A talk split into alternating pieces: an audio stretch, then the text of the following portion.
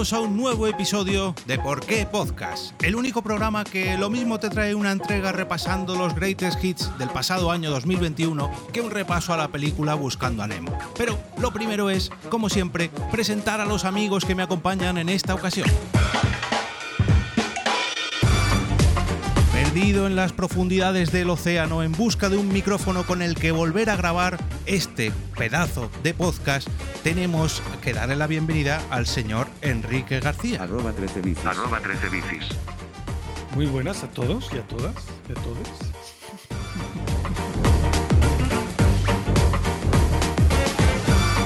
Con ciertos problemas de memoria, buscando un buen psicólogo o psicóloga que le ayude con este ligero síndrome olvidadizo, tenemos a nuestra pez payasa particular. Vuelve con su risa contagiosa la señora Mónica de la Fuente. Arroba Ay, patinadora. Arroba patinadora. Hola. No me llame payaso. Llámame Amparo. Y hablando de psicólogos o psicólogas, si nos incorporamos a la corriente australiana del este, podemos encontrarnos con una de ellos, o de ellas, concretamente con la señora Mamen Jiménez. Arroba la psicomami. Arroba la psicomami. Arroba yo. Hola, ¿qué tal?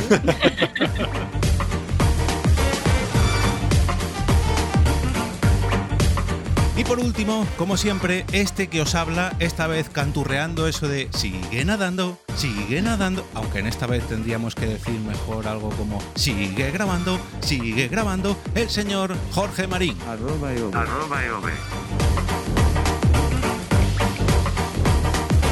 Os damos la bienvenida al episodio número 100, no, perdón, al episodio 99 bis de ¿Por qué podcast? Seasons change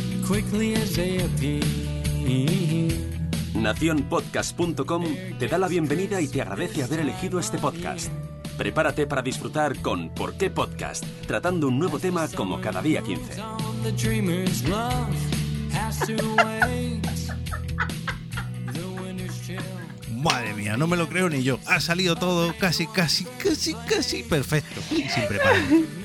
Yo pensando, digo, joder, qué producción más Sí, profesional sí, tenemos. sí. O sea, Pues que vamos. hemos subido entero, ¿eh? Ha salido de chorra, o sea que no me lo tengáis en cuenta. ¿Qué tal, compañeros? ¿Cuánto tiempo? Parece que llevamos medio año sin grabar. Medio año. Nos Sí. llevamos medio año, ¿no? Hombre, en enero y estamos en junio, pues cinco la- Sí, meses. desde enero no grabamos. Escucha, estamos en, en- en junio de 2022. Eso. Además. Sí, porque el último fue el de los Greatest Hits de 2021, que casi se nos hizo en febrero. La terminal, ¿no? No, Sí. hombre, no. La terminal fue en diciembre. Ah, uh, U, A, O, Total, E, que salimos, salimos el día 15 de cada mes, ¿no? Sí, sí. Cada 15 años, mejor dicho, sí. Bueno, pero es que la vida es así. Sí. Llena de luz y de color. Pero, pero, pero tenemos la excusa perfecta de este mes para volver, no porque alguien haya publicado el libro y queramos hacer publicidad, que también, ahora lo comentaremos, sino porque nos Yo han invitado, nos hemos apuntado a la iniciativa Pixar.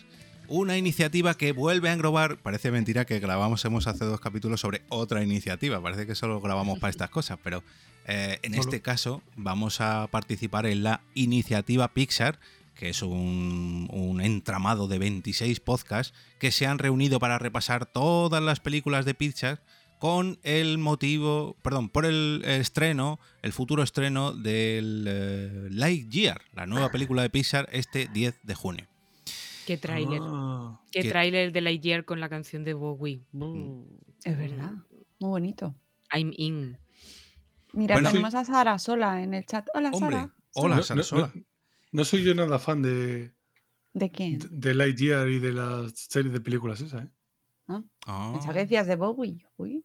yo pensaba que La decías... serie de películas esas de la que usted me habla, de, ¿te refieres a Toy Story? Sí, Toy Stories, no me salía. No, fíjate que lo fan que soy que ni me acordaba el nombre. Pero la 4 de Toy Story es como de las mejores películas del ¿La cuatro? universo. La 3. Ah, gua- La última. Hay Sí, otra. La 3. Pues esto como No, pasa calla, como... la 3, la 3. La, de, la, La del, Eh. la del oso rosa es la 3. ¿Ves? Se me ha ido. La última Sí, la porque la tenedor cuatro- ese rechoncho. Ah, total. La 3, la 3 lo tiene todo, tiene todos los géneros y, y bien hecho. La 4 es como la de eh, Indiana Jones, esa película de la que usted me habla.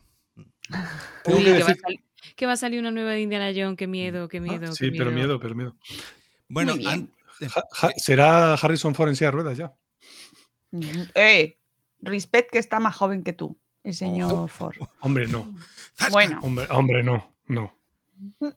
No, Hombre, no, para tiene- haberse ya- roto una pierna en la séptima de Star Wars, yo creo que se ha recuperado bastante bien el hombre, porque le ese hombre fracturaron la pierna por la mitad. cuidado. Yo No, le tengo mucho.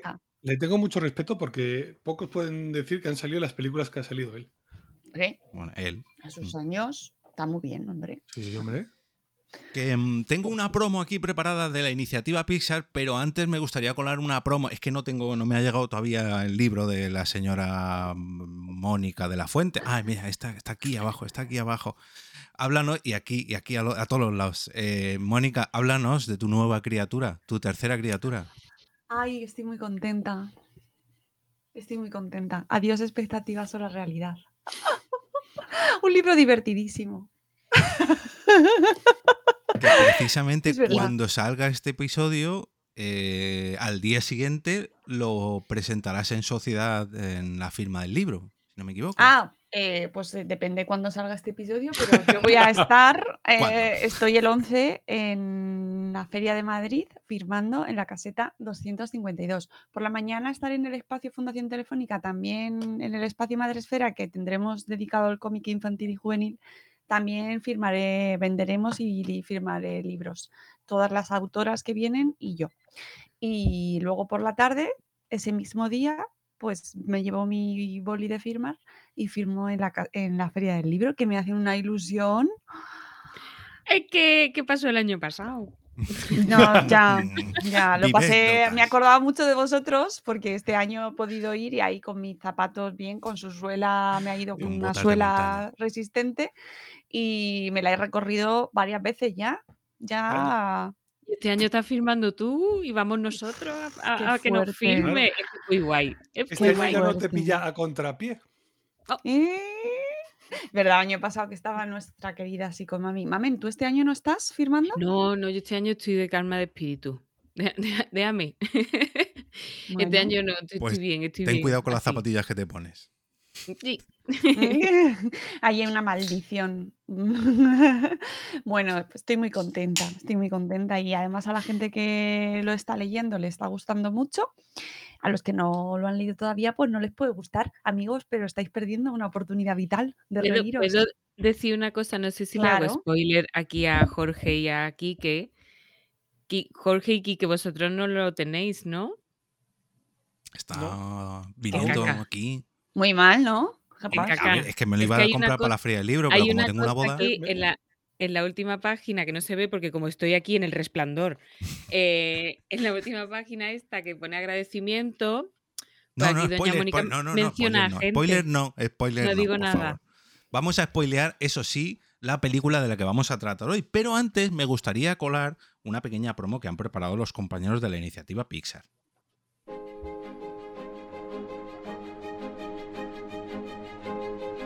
Durante 25 películas, Pixar no solo ha sido un referente tecnológico en el mundo de la animación, han jugado con nuestros sueños, emociones, miedos, sentimientos y les han dado forma animada. Durante este tiempo nos han hecho descubrir que la animación no tiene ni edad ni límites y puede conmovernos tal y como lo hace la realidad de carne y hueso. En el marco de las iniciativas POT, 26 podcasts se han reunido para homenajear todas esas horas de diversión, ternura, amistad y grandes momentos que Pixar nos ha ofrecido durante estos 27 años. El 10 de junio viajaremos hasta el infinito y más allá, preparando el camino al estreno de Lightyear. No os perdáis la iniciativa Pixar en iVoox.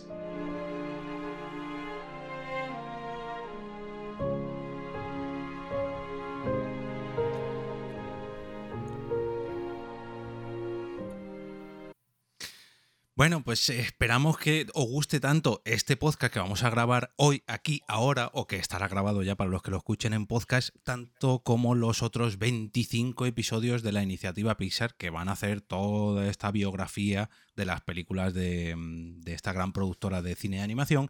Y a ver si nos gusta a todos la película esta de Lightyear, que bueno, es un spin-off de, es algo raro, ¿no? Porque es una película también de animación, pero que se separa, digamos, es como la versión real de la película de muñecos. Bueno, que no hemos venido aquí hoy a hablar de Lightyear, sino de Ah. Buscando a Nemo. Yo la verdad que le tengo ganas, pero tenía muchas más ganas de ver eh, Buscando a Nemo cuando, cuando la estrenaron. Allá por 2003, concretamente el 30 de mayo. Del, eh, hace ya, madre mía, casi 20 años. ¿Has dicho Qué viejo. 2003? Die- 19. Qué viejos somos o soy. Madre No, somos, somos. O sea, yo, Bueno. vi, yo vi Nemo 10 años antes de ser madre, sí. Pues, hombre, depende de cuando fueras Yo madre, no me acuerdo. sí. Yo no me acuerdo cuando la vi, ¿eh? Os soy muy sincera. No me acuerdo. Porque eres un poco Yo- Dory. Sí. Seguramente sí, porque que os aseguro que no me acuerdo. Luego sé que la he visto con mis hijos, pero no recuerdo la primera vez. No, no. Yo no recuerdo verla en el cine. Recuerdo verla en el cine porque la, una de las amigas que me acompañó era mm, prácticamente igual que Dory. De hecho, me me acuerdo mucho viendo esto porque tiene el, el mismo tipo de humor y el mismo tipo de memoria a corto plazo. Bueno, a- al año siguiente ganó el Oscar como mejor película de animación, aunque es el Oscar del 2003, pero como se celebra en el 2000, al año siguiente, 2004, pero bueno, ganó el Oscar a mejor película de animación como casi todo lo que hace Pixar. Eh, y esta yo creo que, en mi opinión, no sé cuáles fueron las otras contrincantes, eh, pero vamos, esta mm, a mí personalmente yo creo que es merecedora de ese Oscar. Producida por Pixar Animation Studios y eh, en un guion basado en el argumento creado por el señor Andrew Stanton. Como bien decíais, tuvo una secuela mm, 13 años más tarde, en el 2016, que se llamó Buscando a Dory, Buscando a que Dory. también hace un poquito de precuela porque te cuenta un poquito lo que pasó antes de que Dory conociera a Marlin, el papá de Nemo, e incluso lo que le pasó a Dory de pequeñita. Pero bueno, no spoilearemos esa segunda parte, que eso es carne de otro podcast. Eh, me gustaría abrir un pequeño apartado antes de ponernos con el argumento de la película, porque en mi opinión, eh, lo mejor, de lo mejor, de lo mejor que tiene esta película, al menos en su versión en español, es el doblaje. O sea, lo que hace Anabel Alonso en esta película, lo que hace José Luis Gil, lo que hace incluso Manuel Fuentes eh, o Ramón Langa, o sea, es que aparecen personajes como, como bueno, ya los he dicho, pero eh, Marlin es... Es que, no es, es, que no, es que no es Langa, es Bruce Willis hablando. Bueno, sí, eso te iba a decir. Ahí eh, en, en Sí, sí. la versión española sí es Bruce Willis, es Ramón Langa haciendo de Bru- Bruce Willis, pero en la versión original era William Dafoe. O sea, William Dafoe. el personaje verde. cambia para nosotros, pero tela la presencia también de, de estos actores para esa película. En la versión original era Albert Brooks, el personaje que hace de Marlin, con José Luis Gil en la versión española. Dory, en la versión original era Ellen DeGeneres, que la verdad que me gustaría verla, no la he visto nunca en versión original, pero también tiene que ser la leche. Yo las dos últimas veces la he, tenido, la he visto porque los niños solo le ponemos las pelis en inglés y, Ah, anda. y pierde, pierde. es Claro, habiéndola visto primero en castellano, con el doblaje de Anabel Alonso a Dory, pese a que Ellen DeGeneres lo hace muy bien, en este caso es que Anabel Alonso lo Es hace. es- es muy buena. Muy Sí. buena, muy buena, muy es buena. espectacular. Sí. Y, y en mi cabeza todo el rato era su voz, aunque no, pero sí. Sí, En- e es de esas veces en las que ya una vez la has visto el doblaje Sí, eh, sí. se te queda, porque es que realmente le aporta mucho el personaje. es que le, le da un, un carisma que. mm, mira que siempre se critica, no, los actores de doblaje, actores, pero es que en este caso es una actriz con papeles que, que interpreta el papel, independientemente de que sea un personaje de animación o no. Y yo creo que lo hace suyo totalmente, como, como bien dice Mónica. Sí, sí, y muy entrañable. Es que la hace muy entrañable. Sí. Muy, muy, muy entrañable. Es que te dan ganas de abrazarla mucho fuerte. De hecho, ahora la escucharemos y ya va haciendo los cortes para hoy. Lo que dices tú, se me encogía el alma cada vez que pasaba alguna de las escenas. Dice, joder, es que Me dan ganas de tener un pececito como Dory en mi casa, pero no, luego hablaremos de eso. Eh, permitidme repasar el último trocito de, de doblaje, perdón, actores de doblaje de, de esta película. En el caso de Nemo, quizás no es tan conocido. En la versión original era Alexander Gould y en español es Klaus Stroink, que no, la verdad que no tengo el gusto de conocer, pero como es uno de los personajes principales había que comentarlo. Jill, que es William Dafoe y Ramón Langa. Peach, que es Alison Ginny y aquí es Blanca Portillo, que es esa estrellita de mar del acuario. Nigel, que es Geoffrey Rush y aquí es Manel Fuentes, que la verdad a mí también me gusta en esta película. Eh, Chum, que es uno de los, eh, de los tiburones que acompañan tiburones. a, a- Qué buenos son. O los a- tiburones. a Bruce. esa escena es de las mejores. Mm, Ahora la escucharemos. Bruce es el tiburón principal, luego ya haremos, desvelaremos a qué viene ese nombre, pero uno de los acompañantes en la versión española, perdón, en la versión inglesa era Bruce Spence y aquí en España era Santi Rodríguez, ese humorista del bigotito eh, tan Mm. marcado.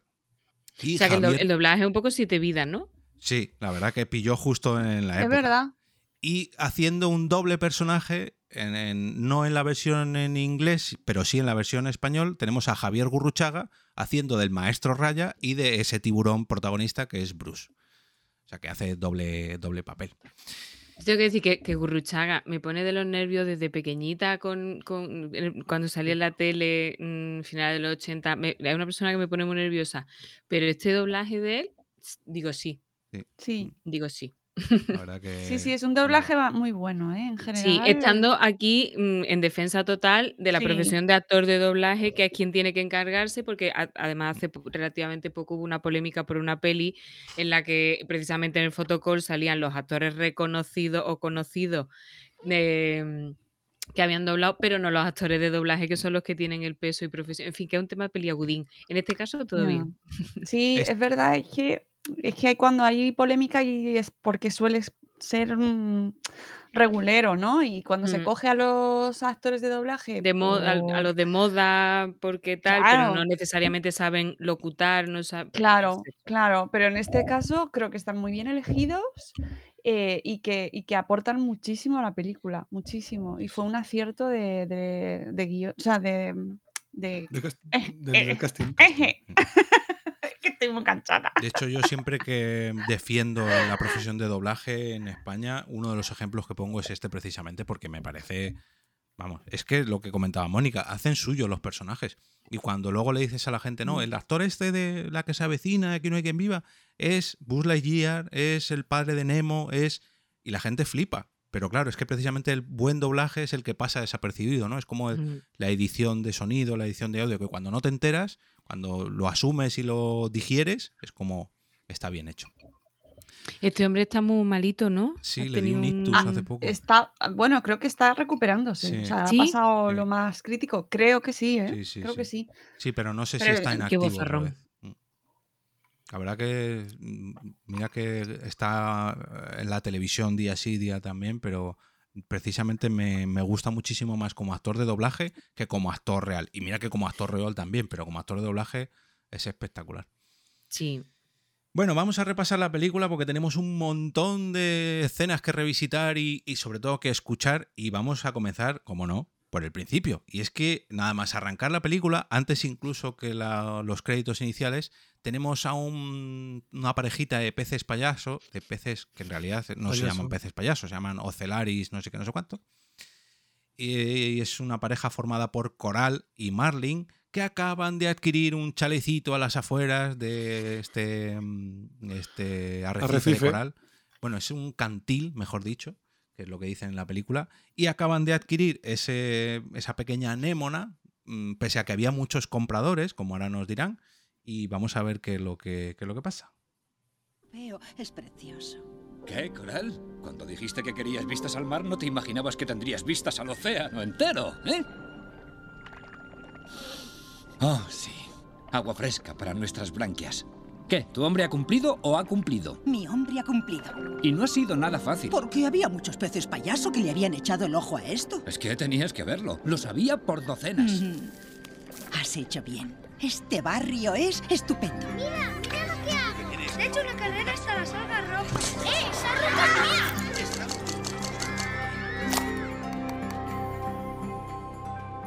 Así que no te disgusta, ¿verdad? No, no, no, no, no. En serio, me encanta, sí. Me gusta mucho.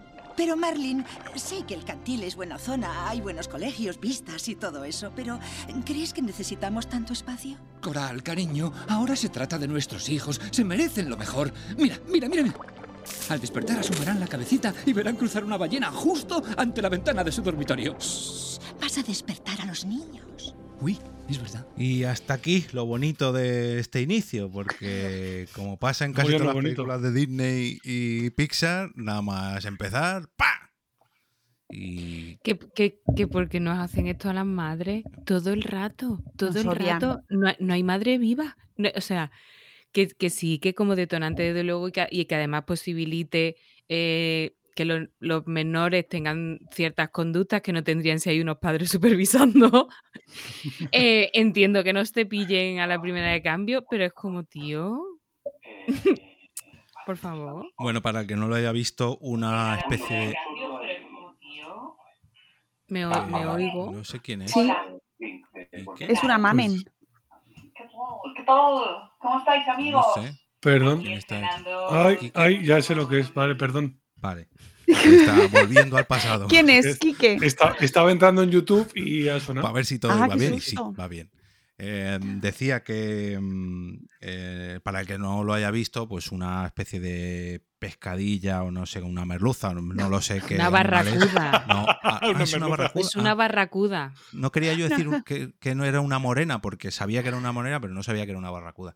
Bueno, pues una barracuda ataca el candil, concretamente a la anémona de los papás de Nemo, eh, de Coral y de Marlin, y pues se come a, a Coral y al Bueno, no sabemos lo que 99 pasa. No sabemos, no sabemos lo que pasa, porque ahí él se despierta y no hay nada.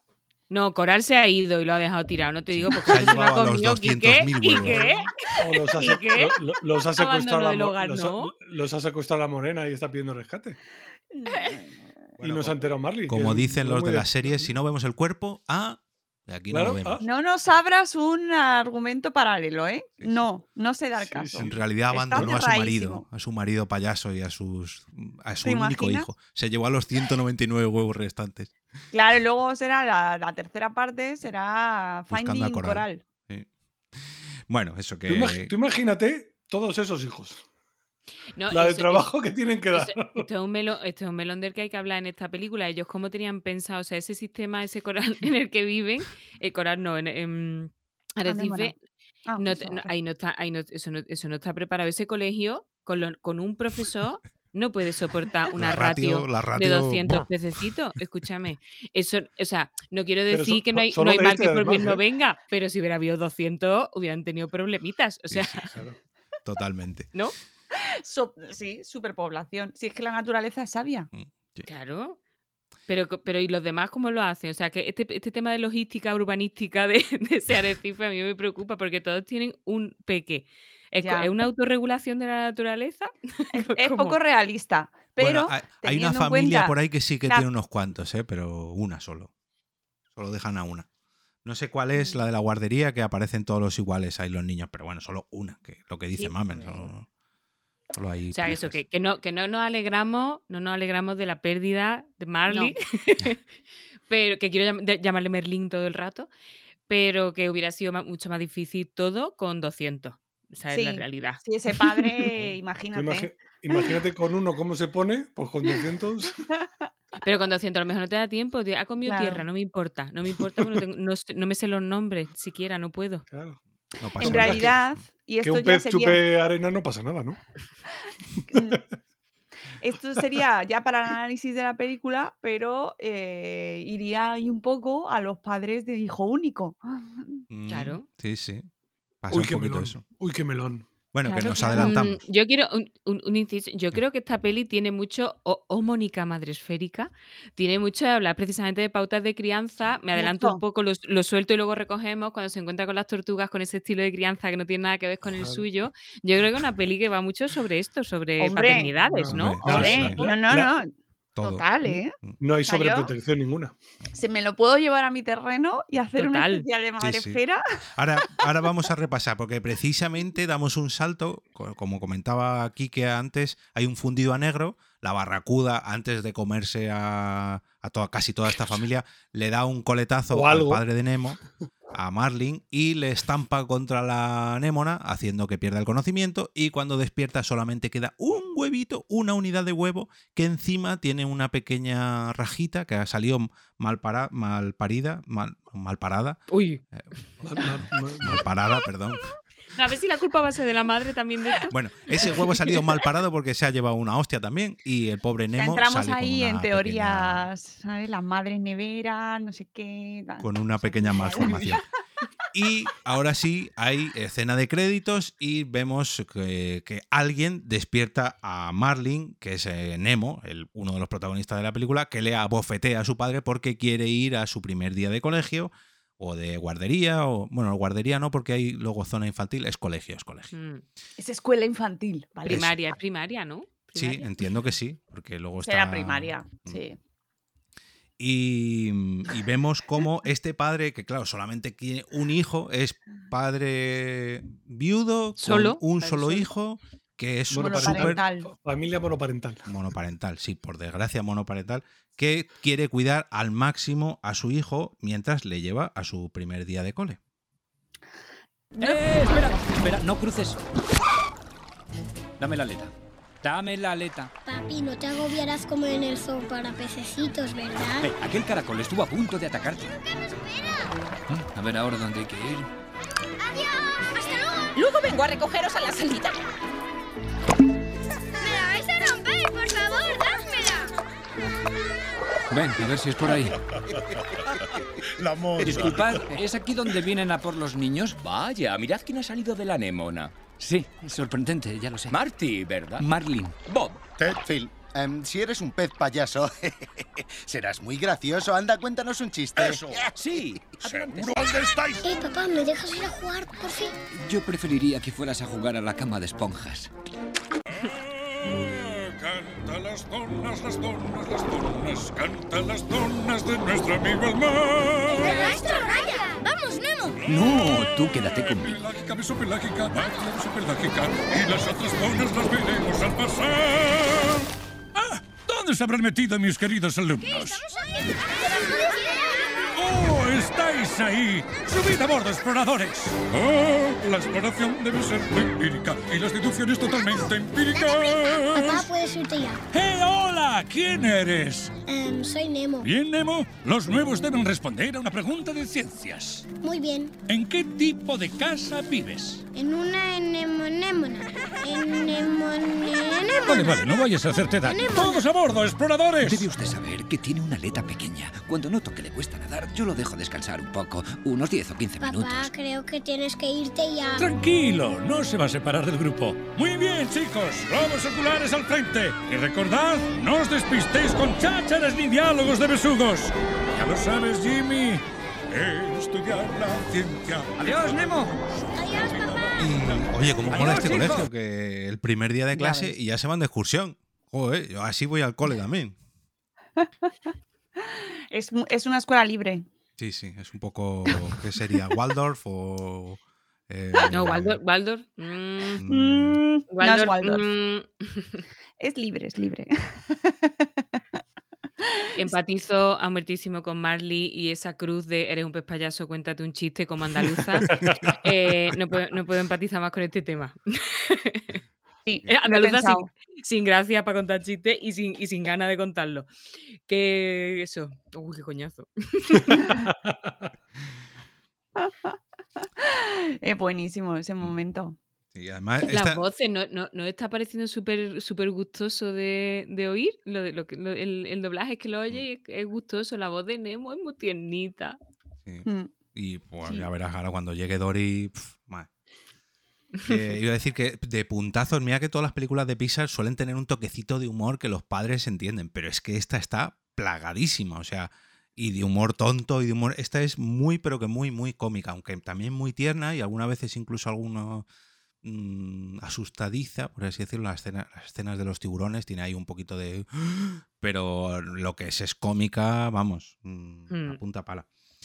Bueno, eh, pasamos al siguiente corte y es que son casi seguidos. Me he saltado una pequeña excursión que hacen enseñando todos los arrecifes, que aquí me gustaría destacar la gran calidad artística que tiene la película, porque es un colorido espectacular.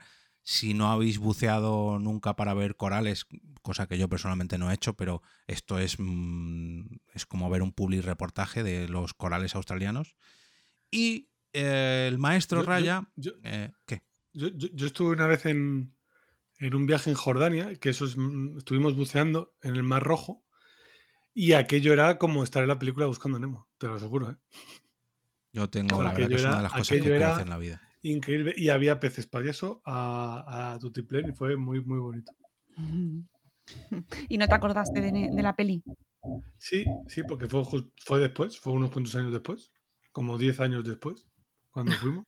Así que sí, sí, me acordé, sí.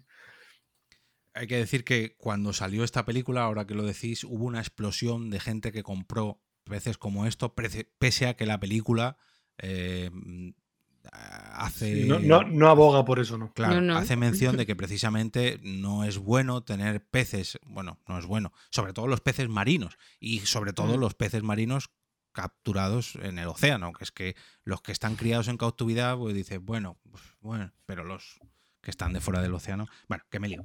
Eh, el señor Raya lleva a todos sus estudiantes al filo del arrecife del cantil y allí vemos una escena clave de la película porque eh, el papá de Nemo se entera de que van allí a esa zona que es precisamente donde pasó lo que pasó con su madre y ocurre lo siguiente.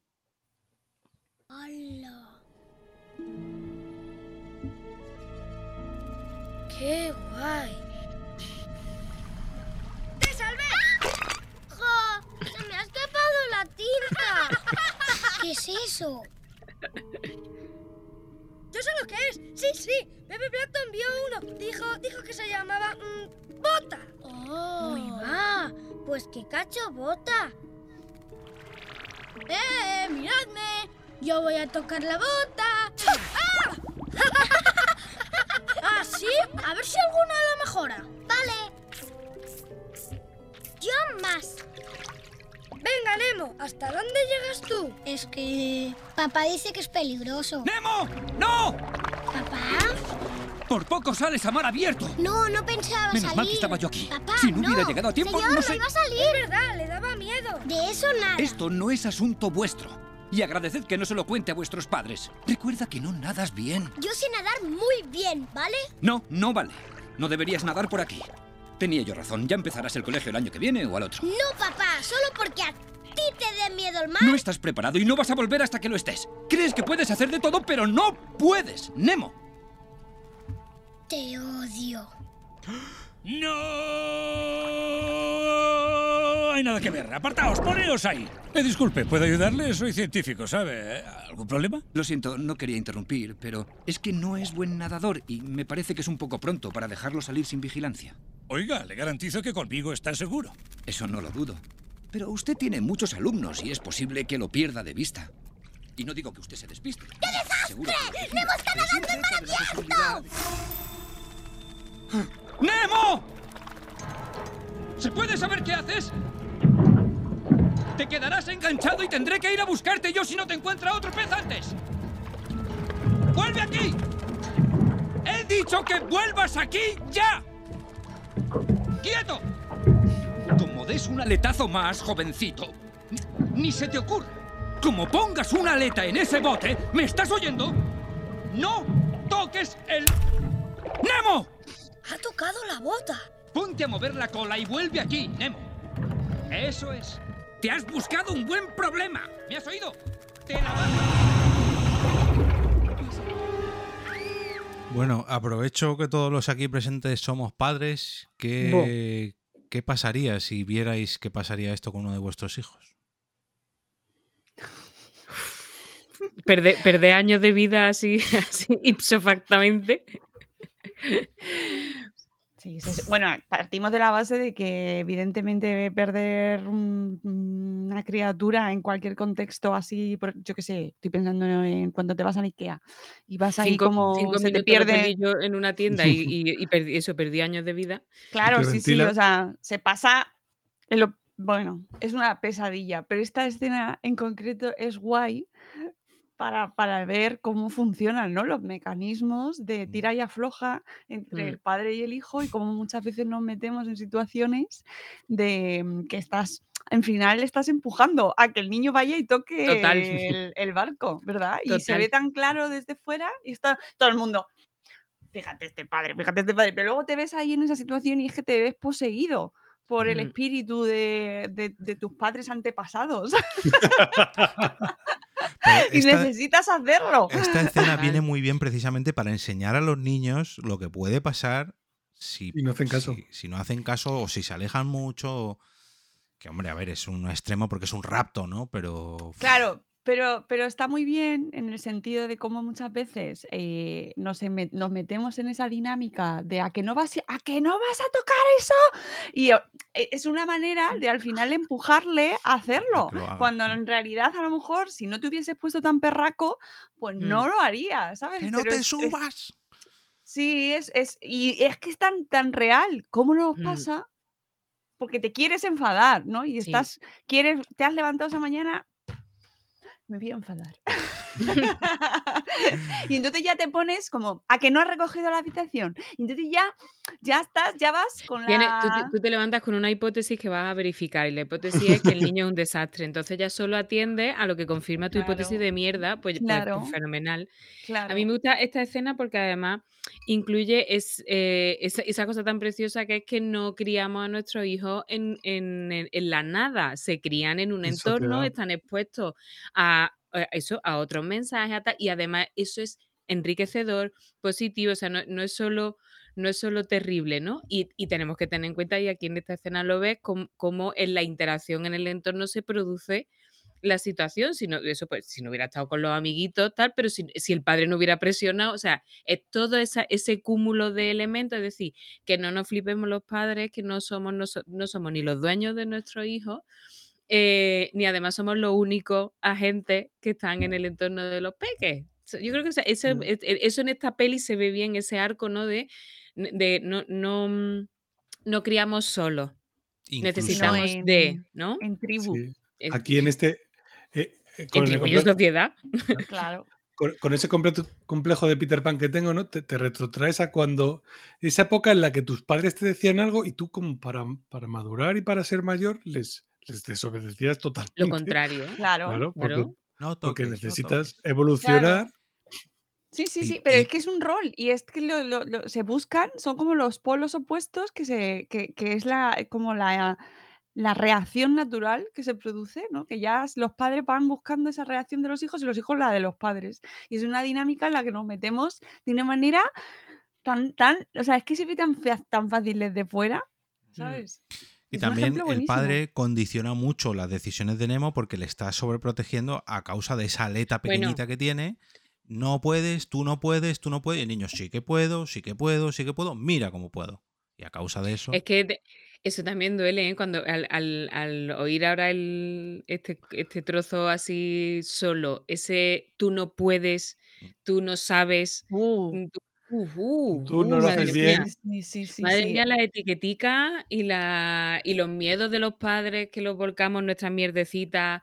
Eh, mm, anticipando y poniendo tiritas antes de que pasen cosas. Total. Y eso, y porque es que esto pasa, ¿no? Si tú, tú que se me lo invento, tú tuviste un problema mm, de peque, y por favor, que esto no, que no huela a nada de psicoanálisis, ¿vale? Hablo de historia de aprendizaje.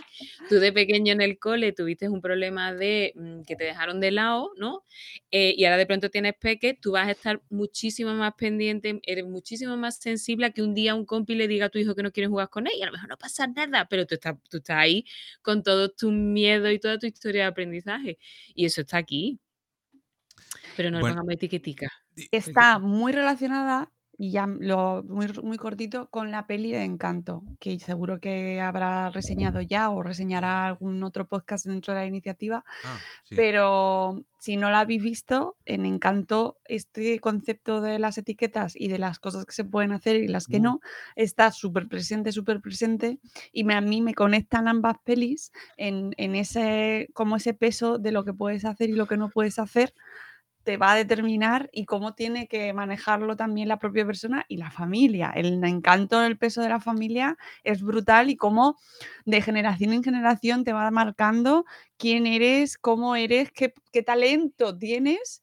Y en este caso es una discapacidad, una, una aleta más cortita. En el otro caso es un talento oculto, ¿no? Pero es lo bueno, o- y, pero todo lo demás se convierte en negativo. Y en este caso vamos por, por la etiqueta negativa, pero al final va muy marcado ese mensaje y me gusta mucho de cara a la, a la parte esta de sacar la lección ahí, por más allá de que la peli es muy entretenida, pero que ya sacándole mensajes, esa parte me parece de lo más importante de la peli. Es que Pixar y familia, o sea, tienes ejemplos, está Brave, está eh, In and Out o también. del revés también. O sea, la familia, lógicamente son películas enfocadas a niños y la familia que es súper importante. Pero los mensajes que y las relaciones que hay entre los miembros familiares, en el caso de Encanto es una abuela con toda su familia. Me encantó, es que es que familia pura y, y es un es para sentarte, yo no sé, mamen tú, pero si tienes una familia ahí en terapia, es como vamos a ver encanto. No, sí, eh, eh, esta- esta- esta- Ponérsela. Venga. Bu- buscan- buscando a Nemo, que es la que toca, pero las otras, yo me imagino a más de alguna familia que conozco que los padres en algún momento sienten el cuchillo en la espalda, y les, les duele y se lo tienen que quitar. No porque- subestime, no el poder que tenemos los seres humanos para hacer que concuerde nuestra narrativa con lo que percibimos, ¿vale? O sea, no- nos volvemos bastante impermeables a los mensajes y los adaptamos y los acomodamos a lo que casa con nosotros, porque si no, no, no, no produce una disonancia cognitiva, un Bueno. choque tan brutal y tan incómodo que es como, no, no. Hay alguien que puede darle la vuelta a este mensaje y confirmar su hipótesis de que si el peque no hubiera ido al cole, pues no había peli y no habría problema. Pero, pero aquí, claro. por- a- aquí hay un claro mensaje de sobreprotección de los padres. Vamos, el que no lo quiera ver. No, se lo di- nosotros se lo vamos a Por si, no, confirmar. por si no queda claro durante toda la película. Como Bueno, pues, Miami. un saludo a todos nuestros oyentes que les acabo de clavar un cuchillo en la espalda. Si En la son espalda. padres Ah, sobreprotectores. está, está fenomenal. lo- y además, dependerá mucho de qué país lo vea. Evidentemente no tiene nada que ver cómo se viva la familia aquí en España, que somos muy Total. Muy familiar. familia nuclear ahí, mm, muy polluelos, ¿no? Todo, que es una familia alemana donde es que cumplen tres y ya les están dando la patadita así, son como un poco todas las tortugas, ¿sabes? De, venga, tiene que ser autónomo. y tú estás viéndolo una como española. corta, Da igual, con que tenga las dos. Empieza a estudiar para la carrera. Y además no le dan de merendar a los amiguitos. Uh, Esos son los no, suecos, suecos. pero los alemanes ahí están, ahí andan, andan. Uy, el, Sue- el Suecia Gate. Me ha encantado. Bueno, Qué bueno, nos- ¿eh? nos Queremos una peli de Pixar de Suecia. y de sus albóndigas. Nos volvemos a sumergir en la película Buscando a Nemo porque hemos dejado ahí un padre desesperado que está el pobre buscando. Yo me pongo en su piel y las escenas que vienen buscando a, a- a cualquier rastro de su hijo. Cuando ves que la lancha se aleja y que solamente quedan burbujas, que sale fuera y mira para todos los lados y solamente hay mar, lógicamente está en mitad del océano. Y tiene que ser, vamos. mm, y aquí es donde empieza precisamente la aventura de Buscando a Nemo, porque hasta ahora Nemo estaba con nosotros, pero ahora ya no. Y entra en juego una de las protagonistas, por no decir la protagonista de la película. La protagonista. ¡Vas en sentido contrario! ¡Ayuda, por favor! ¡Ay,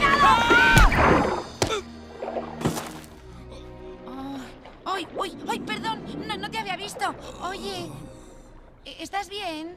Se Ya, esfumó. ya está. Se. No pasa nada. Ya no está. ¿Estás bien? No, no, se lo han llevado. Tengo que encontrar el bote. ¿Un bote? ¡Eh! Yo he visto un bote. ¿De verdad? Ajá, y ha pasado hace muy poquito. ¿Uno blanco? Hola, soy Dori. Di, ¿por dónde ha ido? ¡Ay, ay, ay, ay! ay, Se fue. mm, por aquí, se fue por aquí. ¡Sígame! Gracias. Gracias, muchísimas gracias. De nada. Bueno, vemos a Dory, que hasta, claro, no conocemos cuál es la historia, y en esa primera vez de, uy, un pez, oh, que, parece como que algo raro le pasa, ¿no? Que- que- y nos enteramos de que tiene pérdida de memoria a corto plazo, que es lo que le da juego a este personaje y, y provoca un montón de situaciones que yo es que pondría todos los cortes de Dory porque es que son casi todos graciosísimos. Pero eh, a los pocos segundos de que se conozcan, entra en juego la primera de sus aventuras y es que conocen a un, um, a un trío de tiburones que está en una especie de alcohólicos anónimos, que aquí serían tiburones no comen peces. Y la verdad que es, son- es un, un trío de personajes ya no secundarios, sino terciarios, porque aparecen muy poquito, pero dan un juego increíble.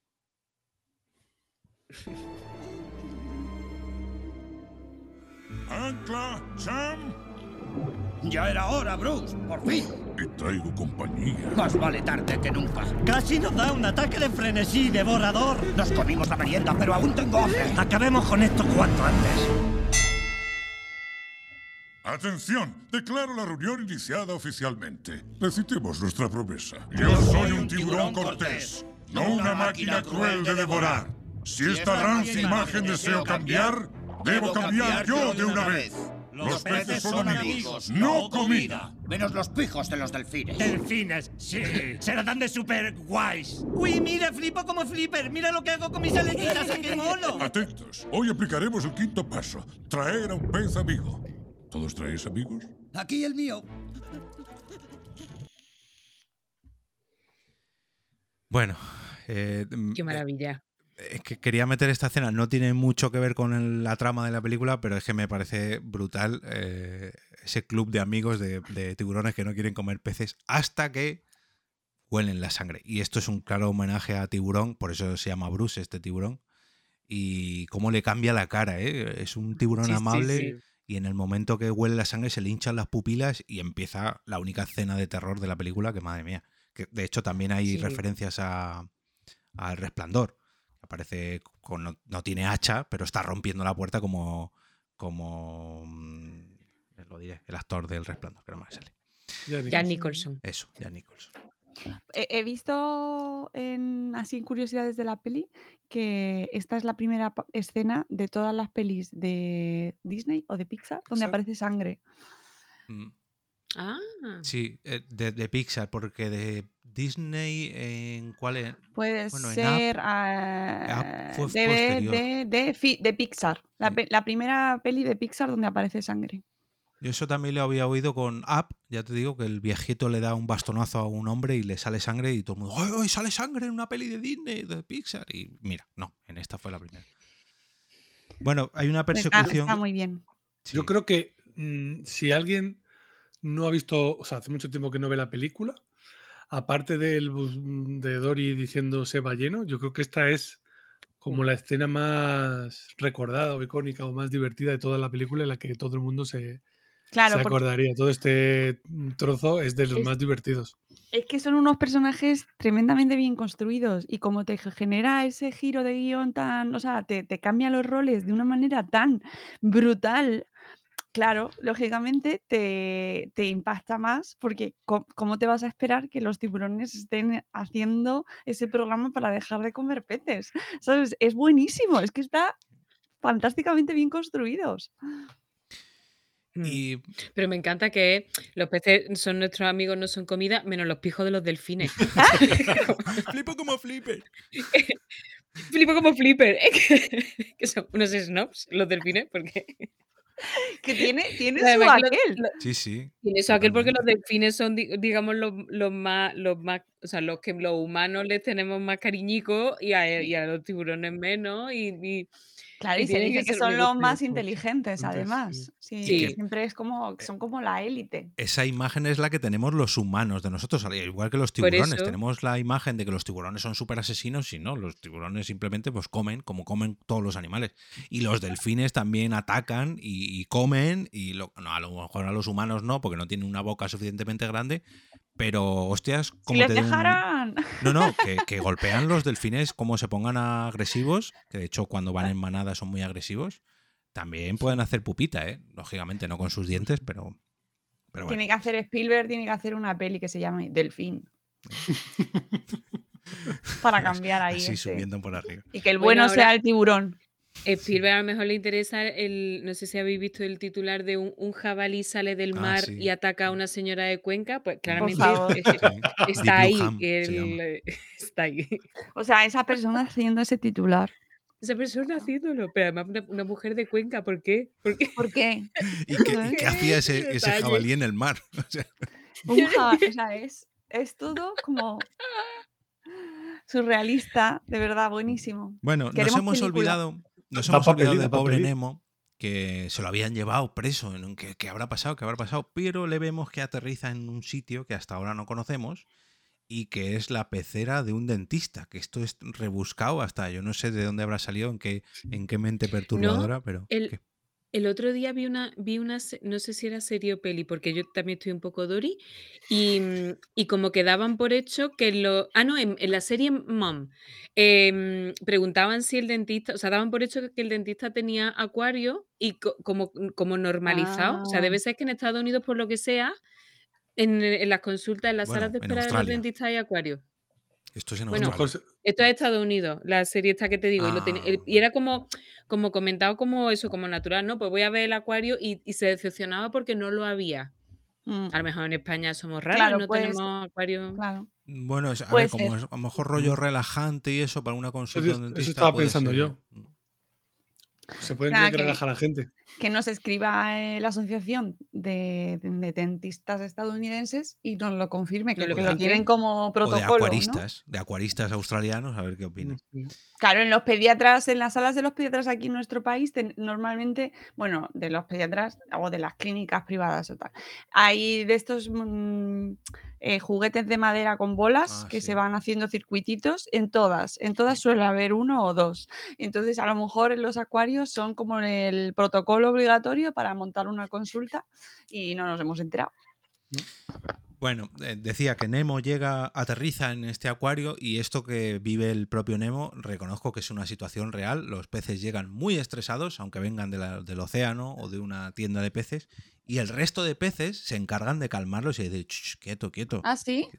Sí, sí, los peces eh, se estresan con mucha facilidad. De hecho, hay unos, aquí ya sale mi, mi rama acuariofílica. Claro, Hay unos claro, peces claro. disco, Dale. los que son así muy grandotes con forma de disco. Si les veis que tienen unas líneas verticales, esos que están súper, súper, súper estresados. O sea, cuando veáis un pez así, es que está el pobre Está rayado. Literal, sí. Sí, pero es, Me voy. es normal. Joder, no- no- y no lo he hecho yo. De hecho, eh, cuando traes peces nuevos a la pecera, te recomiendan que ese día les apagues la luz, que no les des de comer, que les dejes en paz, que te olvides de ellos. Y precisamente los humanos. A eso también le pasa a las hormigas. Cuando las pones en el terrario, Mm, eh, también las eh, tienes que dejarlas ahí. Cuidado, ¿eh? Pero, mm, mm, y tener en cuenta qué tipo de animales, de peces están mezclando, ¿no? Bueno, es que no aquí sé no si me es que yo tuve muy mala suerte, pero a mí me regalaron un acuario con ocho años y mezclaron peces ahí a los locos y se comieron unos a otros, que fue una lección de vida, también te Mm. digo, fue que regalo tan bonito con ocho años, ¿no? Em, me encontré trozos de peces flotando al día siguiente, solo quedaron los, mejo- los Walking mejores. Dead. Eso fue Walking Dead. Si nos ponemos a hablar de la parte realista, de meter un pez así en una pecera, no este pez, sino todos los peces que hay en esa pecera, el filtro, la decoración, todo, todo, todo está mal. O sea, es completamente irreal. ¿no? Aquí no me quiero meter.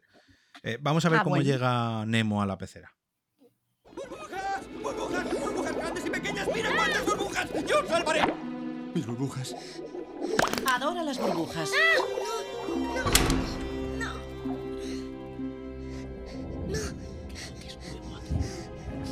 había visto nunca. ¡Baño! Tranquilo, amiguito. No te asustes de nosotros. Oh, está muerto de miedo. Quiero irme a casa. ¿Dónde está mi padre? Cielo, seguramente seguirá en la tienda de mascotas. ¿Tienda de qué? Sí, yo, por ejemplo, vengo de la tienda de peces Bob. Mascotalán. Todo peces. Petmail. eBay. ¿Y tú? ¿De cuál vienes? Yo vengo del océano. Oh, del océano. ¡El océano! ¡Ah! ¡Aún no lo han descontaminado! ¡Jack! ¡Uy! ¡Límpialo! ¡Uy! Esto, es- esto también es real. Hay gambas que se dedican a limpiar a los peces. Y de hecho, otra cosa que está mal, eso de echar a un pez directamente en la pecera, mal. un pez del océano en la pecera. Mal, vete tú a saber las enfermedades que trae, que no quiero ponerme aquí a hablar de.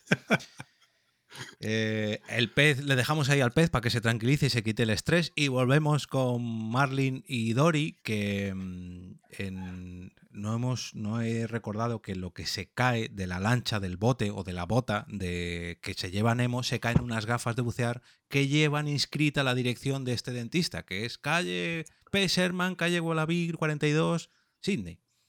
Y se caen en eh, donde está el club de tiburones. Cuando hay esa persecución con Bruce, explotan un montón de un campo de minas y las gafas de bucear acaban eh, frente a Nemo, perdón, frente a Marlin y Dory.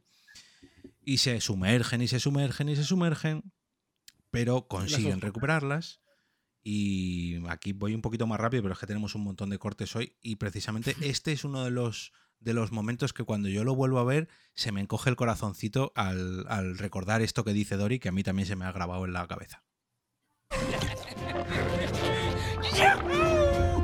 Lo hicimos, lo hicimos, lo hemos conseguido. Te quedas sin cenar. ¡Yu! Hoy, Hoy no, no cenas ya. ya, no, no, no, hoy no cenas ya, ya Dori. estás a dieta. Dori. No. ¿Qué ponía? ¿Qué ponía en las gafas? Fisherman Wallaby 42 Sydney. Me he acordado que ponía. Normalmente lo olvido, pero esta vez me he acordado. Fisherman Eh, espera, 40 ¿y eso dónde está? No lo sé, pero ¿qué más da? ¡Ah! ¡Me he acordado! ¡Ah! Calle Wallaby 42 Sydney. Imagino que eh, no sé si existirá eh, un dentista llamado Pesserman, pero la calle Wallaby 42 de Sydney eh, tiene que ser como el típico número de teléfono este que aparece en las películas de 555-378. Porque tiene que O ser Ever- súper Evergreen. Evergreen Terras, Eso que es es, una calle que sale siempre. Bueno, Es buenísimo. Qué buena eh. es. Y Hoy se no te queda- verdad que recordando los momentos estos por los que vive Dory y escuchándola sobre todo, parece mentira, pero como el doblaje es que es brutalísimo Anabel Alonso en el, en el papel de Dory. Mm, Ha tenido aquí una lucha con un pez eh, de estos abismales que tienen luz y tal. Y consigue, ya no es que sepa recordar algo, sino incluso leer. Yo no sé quién habrá enseñado a leer a Dory, pero Bueno, bueno, bueno. Es, es buenísimo. El momento ese de que sepa leer es como. ¡Qué magia! y que se acuerde de leer. o sea, ahí aceptas todo. Sí, sí. Evidentemente, todo es, todo es súper realista, pero en el momento en el que dices, no sé leer. Vale.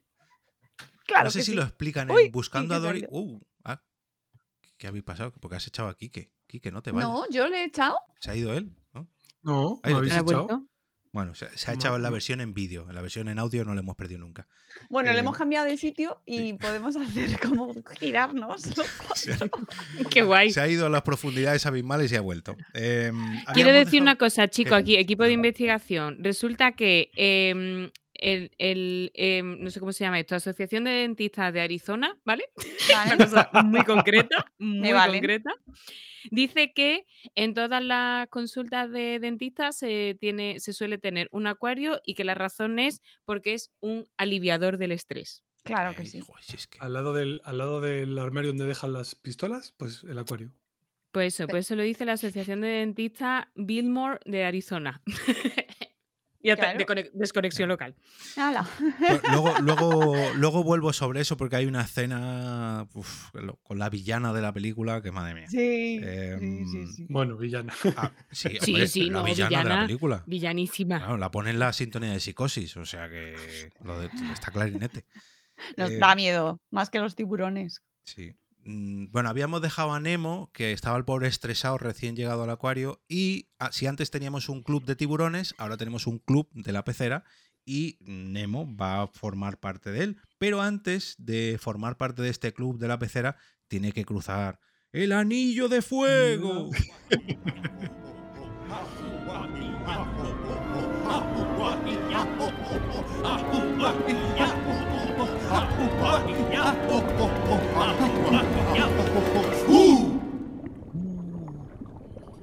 Dinos tu nombre. ¿Nemo? Hermano Globo, continúa. Nemo, advenedizo anaranjado y blanco, se te ha convocado a la cumbre del monte Scupitáculus para que te unas a nosotros con el vínculo de la peceridad. ¿Eh? Que entres en nuestro club. ¿Sí? Siempre que seas capaz de cruzar sin miedo el anillo de fuego. Enciende el fuego, el anillo de fuego, que no te enteras, el anillo de fuego. Bueno, estas cosas no pasan en las peceras de verdad, pero, pero molaría. Ah, ¿no? Que yo sepa, no. A lo mejor por las noches. Lo hacen de noche cuando, cuando no está.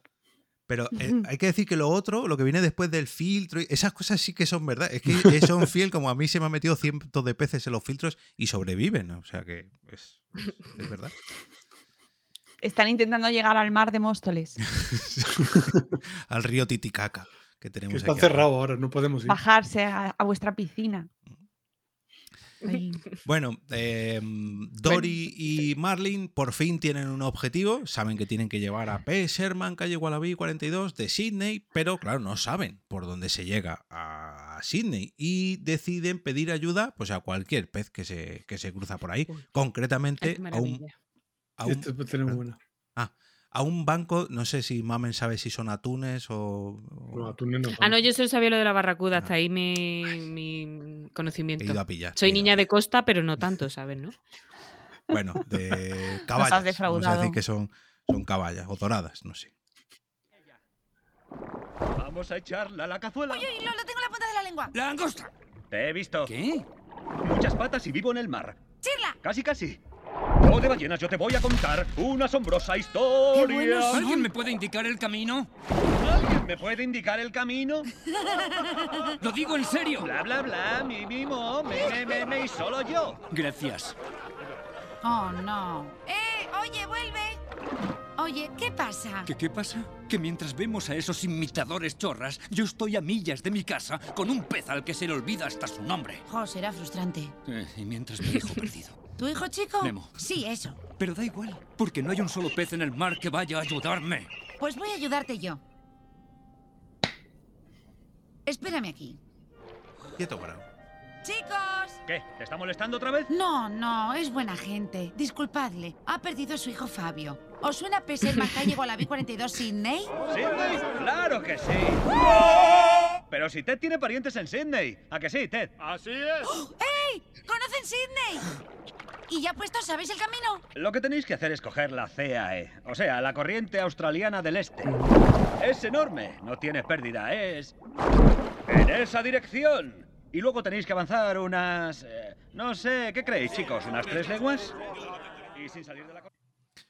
Bueno, aquí no lo he puesto, pero este banco de peces les advierten que no se metan por el desfiladero que no le dicen que. Y ellos... No, que al revés, que no pasen no por encima pasen por y que tienen que pasar por Ah, dentro, que es, lo que, que es lo contraintuitivo. Tengo que decir, por, por no quedar mal, que son peces ángel malayo. Ay, perfecto. Carmen. Plateado, Uy, Carmen, ¿vale? Venga. Eh, Son buenísimos los peces, ¿eh? Es que Sí, están muy bien hechos todos los peces de la, de la peli. Todo tienen, ti- todos tienen personalidad. Y, y los Incluso estos que peces, son amorfos. los O sea, cangrejos, todos- las gaviotas, lo de las gaviotas Los- con el mío, mío. Hay las gaviotas. Mío, Hay las mío. gaviotas. Eso lo utilizo yo a- mm, casi a diario. Mío, mío, mío, Buenísimo. mío, mío.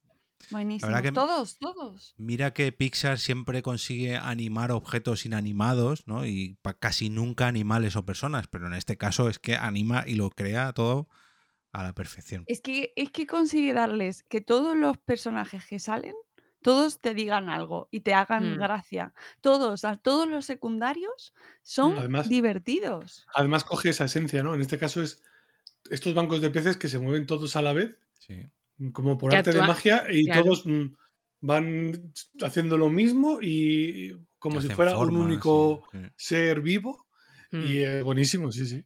Es que en el diseño de personajes, por ejemplo, hay mucha diferencia con, con esta otra peli, El espantatiburones. ¿Os acordáis que la, que la Sí. hizo Will Smith? Em, Mm, claro. no, no hay color. No lo hay. color. No. No lo hay. Si hablamos de pececicos animados, Sí. no hay color.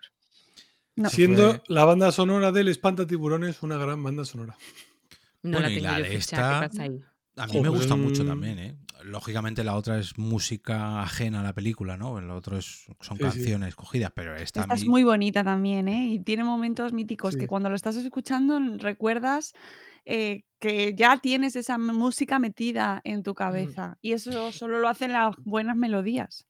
Y el diseño de sonido en general, porque, la, porque suena burbuja, eh, hay veces en las que las voces tienen un poco más de ecos. Hay un, hay, el, di- el diseño de sonido de esta peli es muy guay porque, porque Sí. estás debajo del mar sin que sea molesto, ¿no? Pero, pero estás ahí. Bajo del mar. bajo Sí, del y mar. esto, este mar. banco de peces habla, o sea, tiene una voz mm, que detectas que es un grupo de peces. sí. Mm, Se, de- se entiende muy bien lo que dicen, pero se nota en el sonido, ahora que lo estamos escuchando el corte, que son muchos, pero que tienen una única personalidad, ¿no? Y encima Mm. además tienen voz como de señoro.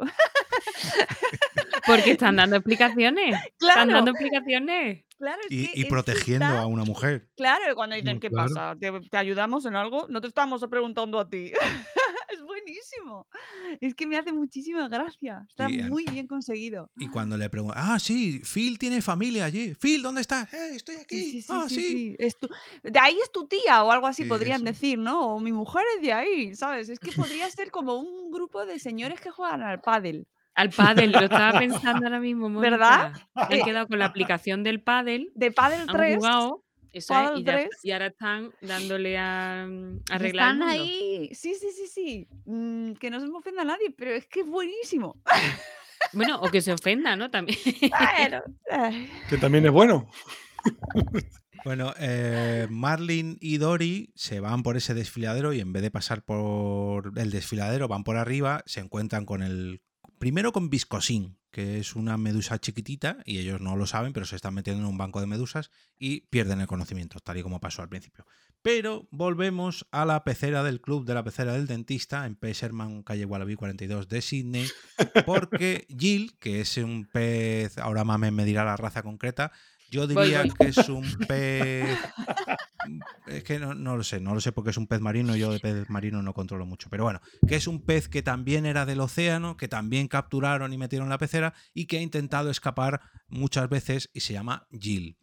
Y eh, este Jill urde un plan para que consigan taponar el filtro de esta pecera y eh, consiguen, con- perdón, el dentista les saque para limpiar la pecera, les metan bolsitas e intenten escapar.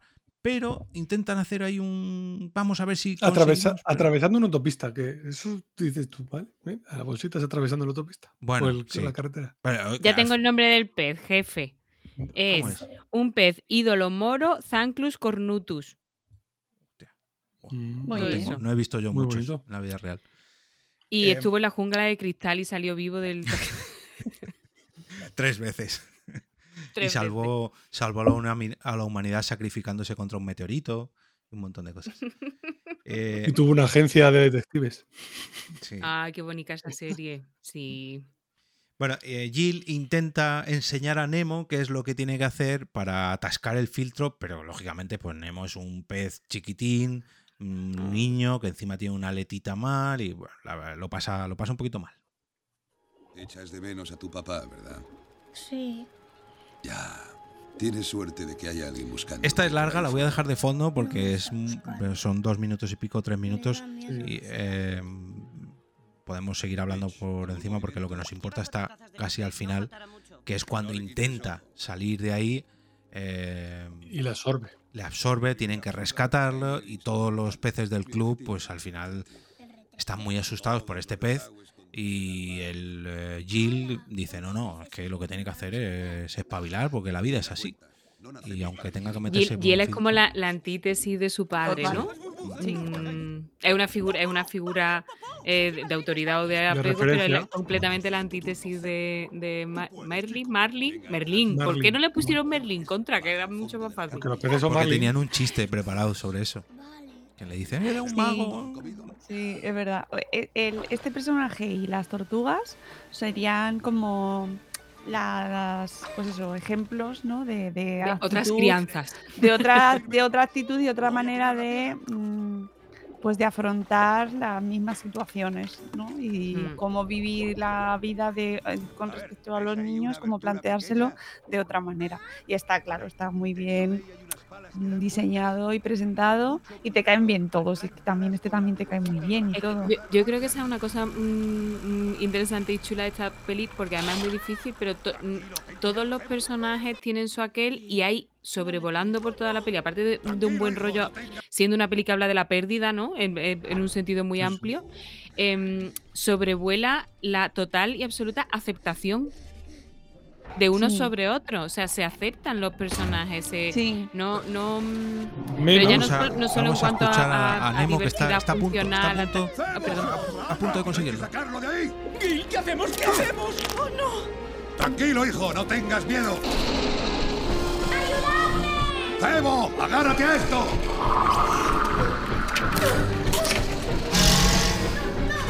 ¡Dadme más! ¡Ya no hay más!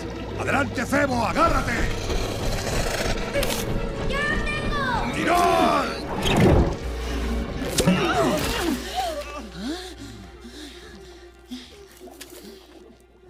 Gil, no le pidas que vuelva a entrar.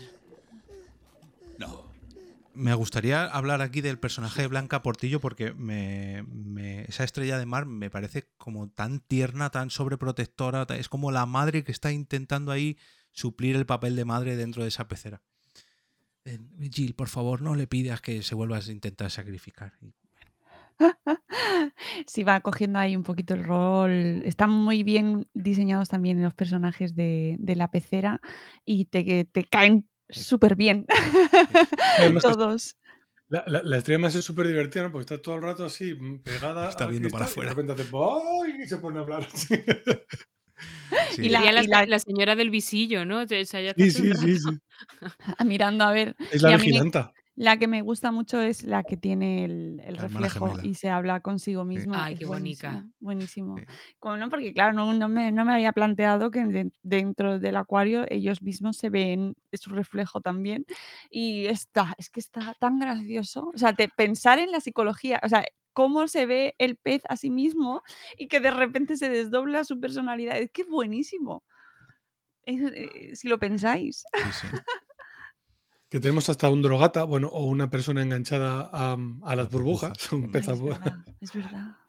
pegado a las burbujas, que está todo el rato burbujas. Y el, y el, el bicho que francés. limpia eh, el Ah, francés. sí. Ay, es que es, es que es buenísimo, es encantador.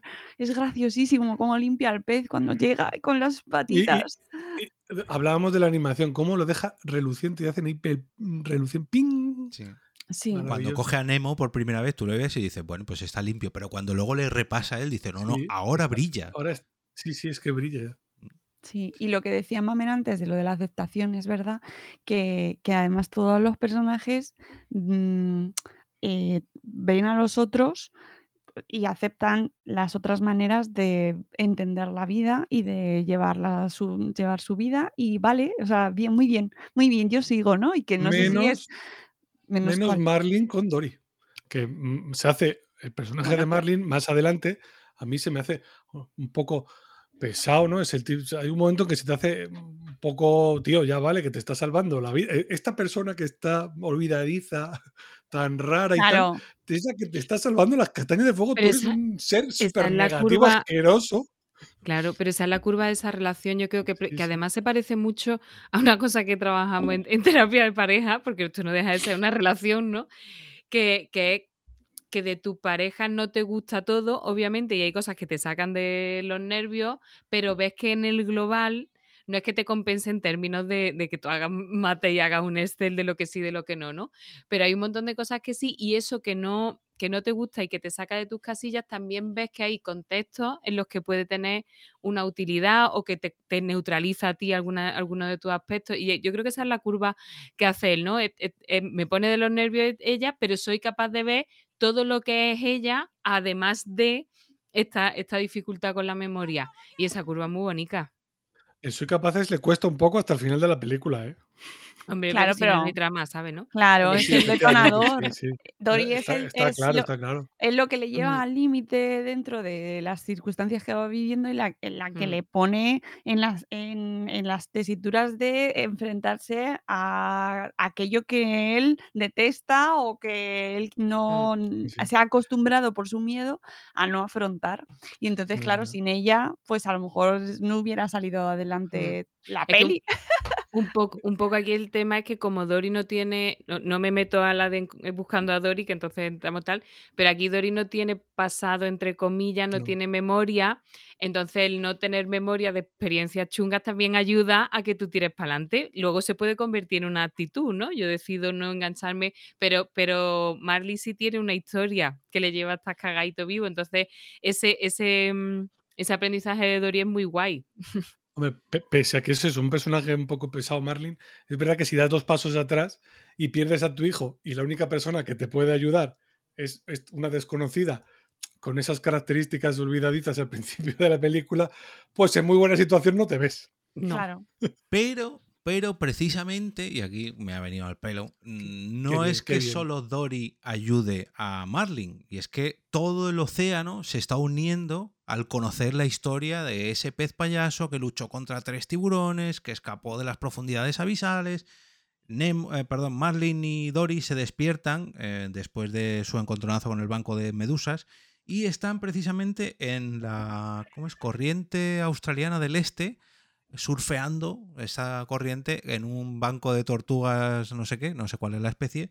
em, y, gracias a que eh, Dory se ha hecho amiga de las tortuguitas bebés, les está contando toda esta historia, pero se despierta Nemo, perdón, em, Nemo, Marlin, y eh, se encuentra que está rodeado de extraños.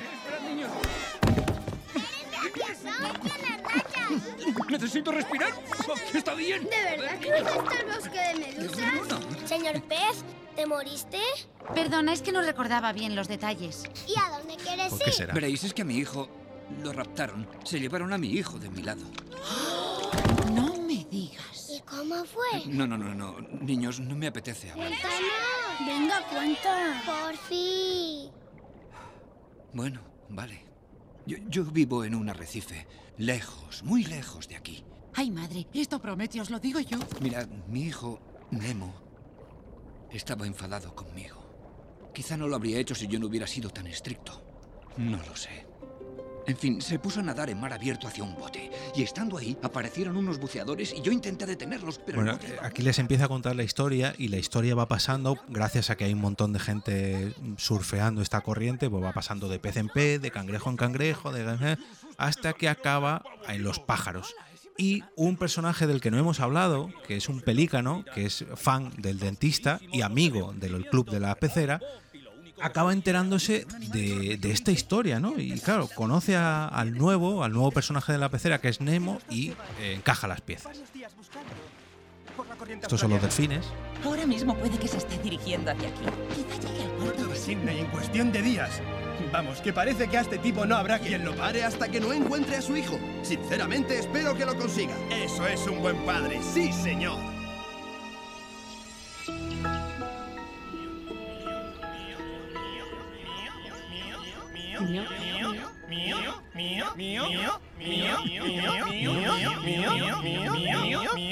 ¡Ay, por favor, cerrad ya el pico!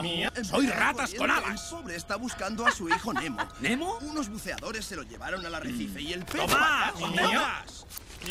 ¡Eh! ¡Repite eso! ¿Has dicho algo sobre Nemo? ¿Qué has dicho? ¿Mío? Lo último que he oído es que se dirige al puerto. ¡Fabuloso!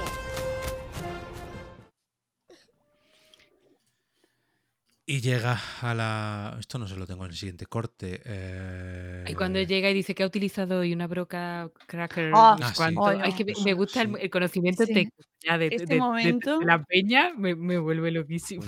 Qué gracioso es cuando empiezan los peces a hablar de lo que ha usado, lo que está usando. Eh, ¿Servirá el cemento para tapar el agujero secundario? Creo Ya. que precisamente esto. A ver, creo que lo tengo.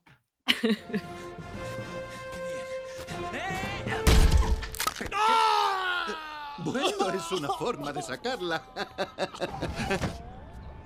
Malditos niños. Bueno, suerte que he sacado la que era, ¿eh, primer ministro? Oh, Nigel, te acabas de perder una extracción. Oh, ¿distendió ya el ligamento periodontal con el elevador?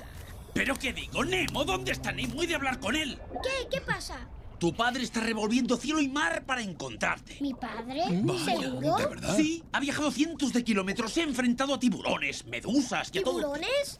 Entonces no es él. ¿Estás seguro? ¿Cómo se llamaba? Su nombre era como de mago Melchor o Merlín. ¿Marlin? ¡Eso! ¡Marlin! ¡El pequeño pez payaso! ¡Es mi papá! ¡Se ha enfrentado tiburón! Creo que se ha enfrentado a tres. ¿A tres? ¿Ha dicho tres? ¿Tres tiburones? 4.800 dientes. Mira, cuando te capturó el buceador de pacotilla, tu padre se puso como loco a perseguir el bote. ¿En serio? Y nadó, nadó, nadó con todas sus fuerzas y lo pillan tres tiburones gigantescos. Le está sumergido y se sumerge a miles de metros donde se enfrenta a un monstruo de enormes. Ahí tenemos la banda sonora esta de la que comentaba Mónica, que, que parece que está de fondo, muy de fondo, pero en momentos clave la suben y es cuando dice, ay, mira, ahí está, ahí está.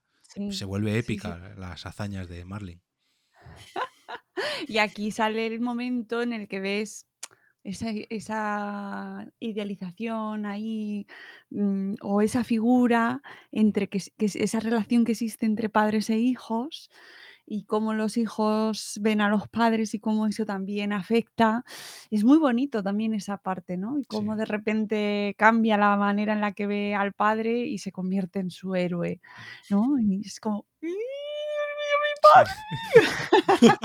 Que fíjate el, el cambio que hay que dice, se enfrentó a un tiburón. No, no, ese no es mi, ese es mi padre. Sí, ¿A sí, tres? se enfrentó a tres. Ay, es mi padre. eh, Sí, sí, sí. Y cómo Que cambia. ¿no? además e- ese hombre quería muchísimo a su hijo, es decir, entender la motivación del padre. Claro. Todos sabemos desde el principio que ese padre quiere dar la vida por su hijo, pero como está coartado por sus miedos, pues eh, su propio hijo lo ve peor, o sea, lo ve como una figura eh, más tóxica y más dañina en ese sentido, ¿no? Y claro, te, te obliga a ponerte en el lugar del pez niño y del pez padre y es como, ¡boom! Chicos, entended a vuestros padres.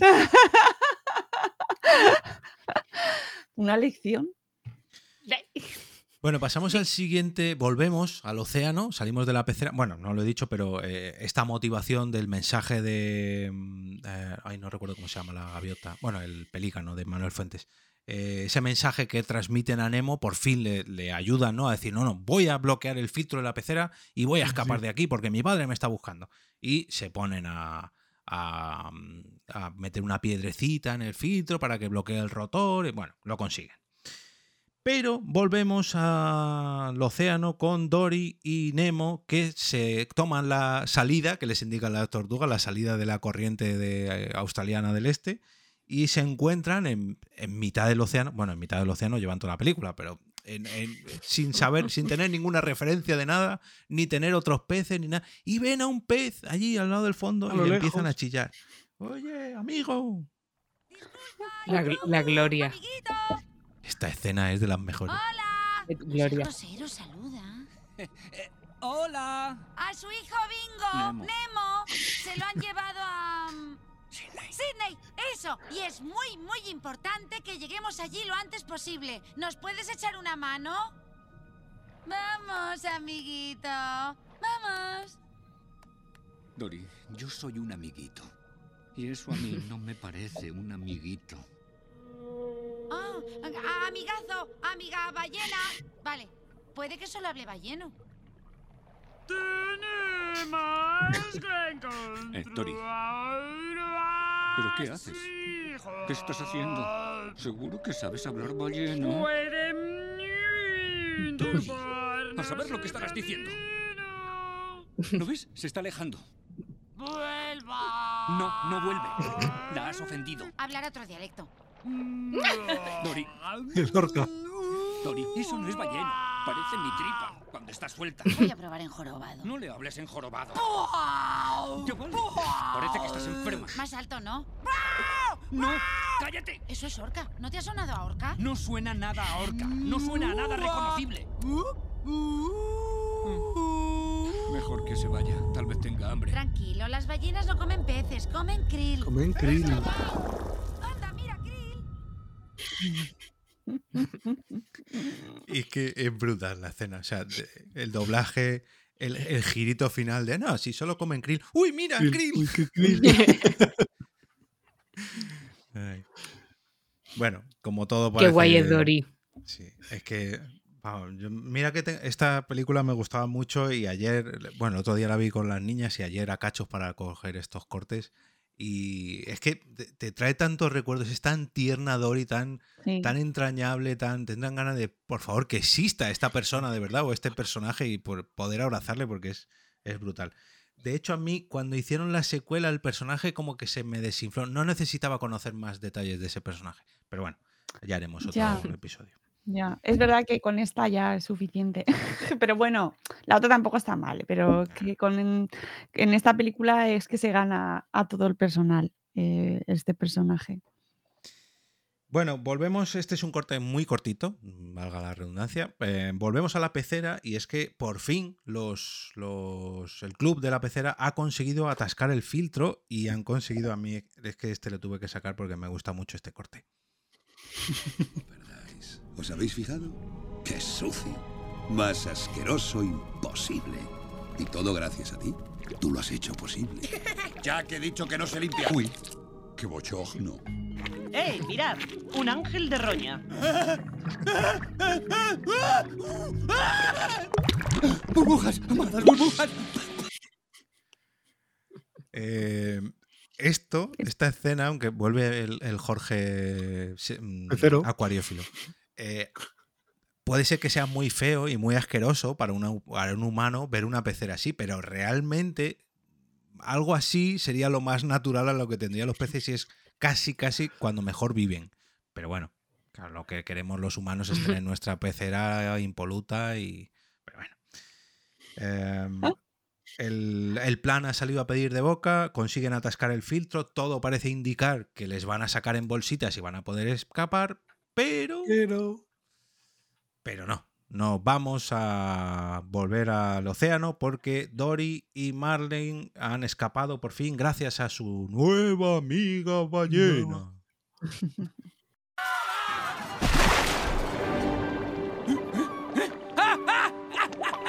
¡Estamos vivos! Mira, Sidney. Sidney. Ah, Sidney. Y otra vez Sidney. Tenía razón, Dory. ¡Lo conseguimos! ¡Vamos a encontrar a mi hijo! ¡Gracias, amigo! Vaya. Ojalá yo supiera. Eh, Justo- no recuerdo. ju- No, iba a decir que justo antes de esta escena, de este corte, justo, justo el momento anterior, Marlin está ahí en la lengua, en la boca de la ballena y tal, y no está desesperado.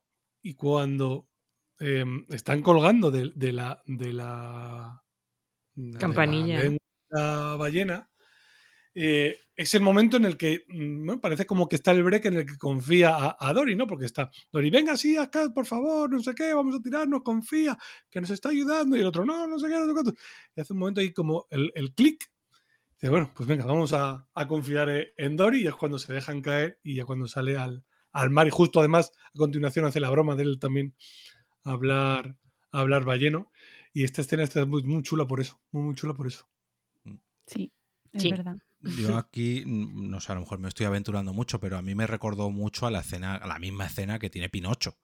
Pinocho también se mete dentro de una ballena, eh, que se encuentra con su padre, entre comillas, y acaban saliendo gracias a la ballena, saliendo, en fin. Llegan a Sydney y Pinocho es pe- pesadillesca. Está más Sí. bonita. Sí, pero también por- más bonita porque conoces el final, pero yo también, yo digo, se lo va a comer, se lo va a comer, pero no, las ballenas solo comen krill. ¡Mira, krill! Em, los, los peces de la pecera han conseguido bloquear el filtro y todo parece indicar que al día siguiente van a conseguir escapar de la pecera, pero Hoy es el día. El sol brilla, el acuario está limpio y a nosotros nos van a sacar. El acuario está limpio. ¿Pero cómo? El jefe debió instalarlo anoche mientras dormíamos. ¿Y ahora qué hacemos? Venga, vamos a Oh. buscar el bote que se lo llevó. el acuario está limpio y lógicamente pues no van a conseguir escapar, porque si el filtro ha hecho efecto, pues no les va a sacar y esto también está mal. Los filtros no se pueden cambiar de un día para otro y no, todo mal, todo mal. Todo. Sí, sí. Yo esa, esa escena dije. Me extraña que sea tan sencillo limpiar el acuario de lo guarro que estaba y que ponga Sí. un filtro y ya En con una noche, eso- en una noche. O sea, no sé por qué. No tengo acuario, no sé de peces, pero me extraña. Y que Y no se despierte ninguno. Lo ha hecho eh, ninja. De hecho, podrías incluso matar a todos los peces haciendo eso. Pero bueno, eh, dejemos a un lado esto. Mm, Sabemos que eh, Marlin y Dory han llegado a Sydney y poco a poco las piezas empiezan a encajar. eh, lo- el nudo está más, el nudo de la película está más tenso que nunca, pero se empieza a aflojar porque conocen eh, a uno de los personajes que conocíamos hasta hace- hace poquito, que es el pelícano amigo del club de la pecera.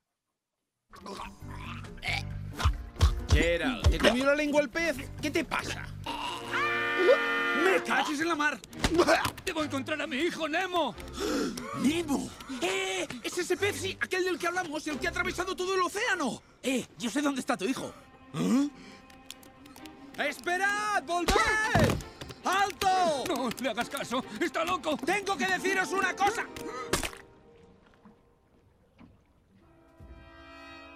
¿Mío? ¿Mío? Tensión, tensión acumulada. Qué buenas son las gaviotas, ¿eh?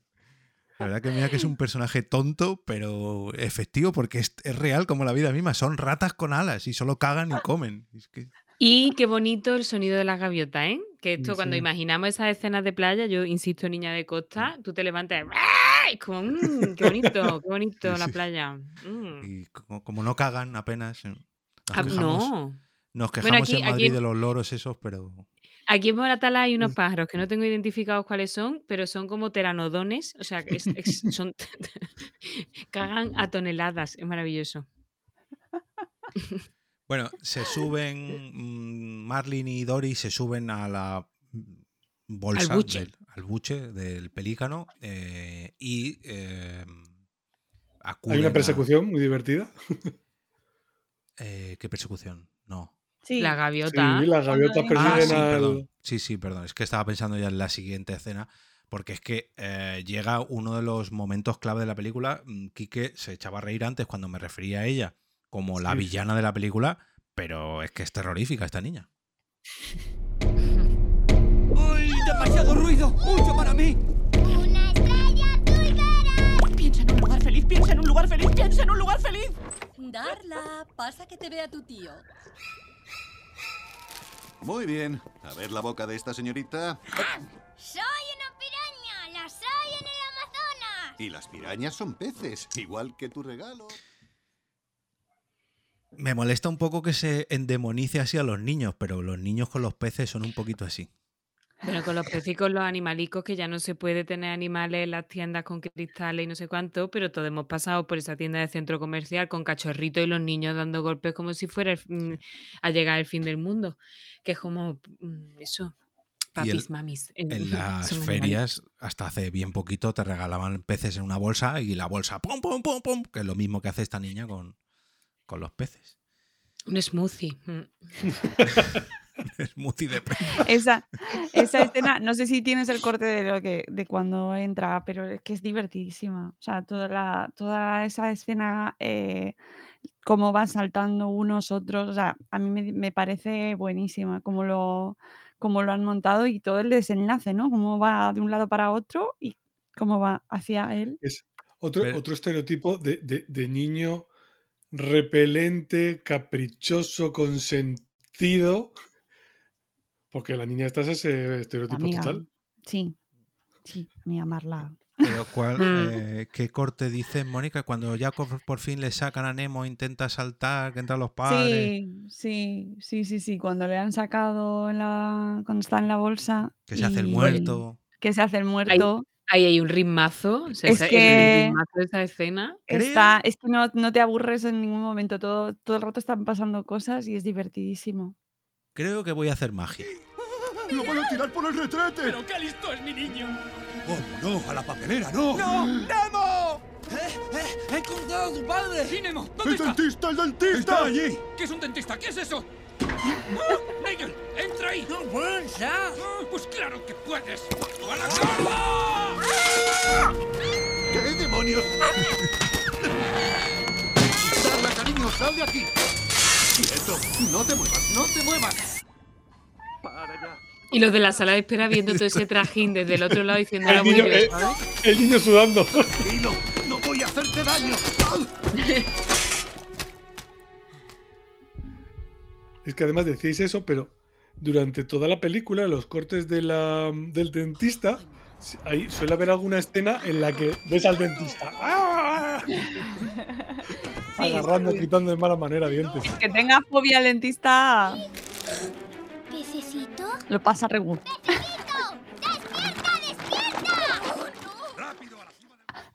Bueno, es que justo estaba hablando Kike, pero tampoco se entiende muy bien porque no lo verbalizan, Claro, no. Sí, no lo verbalizan. Nemo se está haciendo el muerto para que la niña no lo, se lo lleve y lo tiren al váter, pero en realidad está vivo. Y da la casualidad de que cuando se está haciendo el muerto es cuando le mira a su padre y todos nos echamos las manos a la cabeza y diciendo, no, despierta Nemo, despierta. Y Marlin ve como su mundo se hunde en las tinieblas porque su hijo ha muerto, pero no es así. Por Dios. Estamos todos como los niños en el teatro. de, No, no, el malo está por allí. No, Marlin, que está vivo, que está vivo, que está vivo. Pero no. Y, y entre medias el sonido del torno que cae al suelo y se pone en marcha. Es que es, o sea, mm, es una escena de De pura acción en la cual los protagonistas están en peligro y, te- y todos los sonidos y la imagen y todo está eh, creado de una manera, o sea, que te, te transmite ahí como, no, una tensión y ese, Y- ese y- momento del torno. Y Y los peces que están en la pecera, porque algo que nos genera muchísima angustia es presenciar algo horrible y no poder hacer nada, ¿no?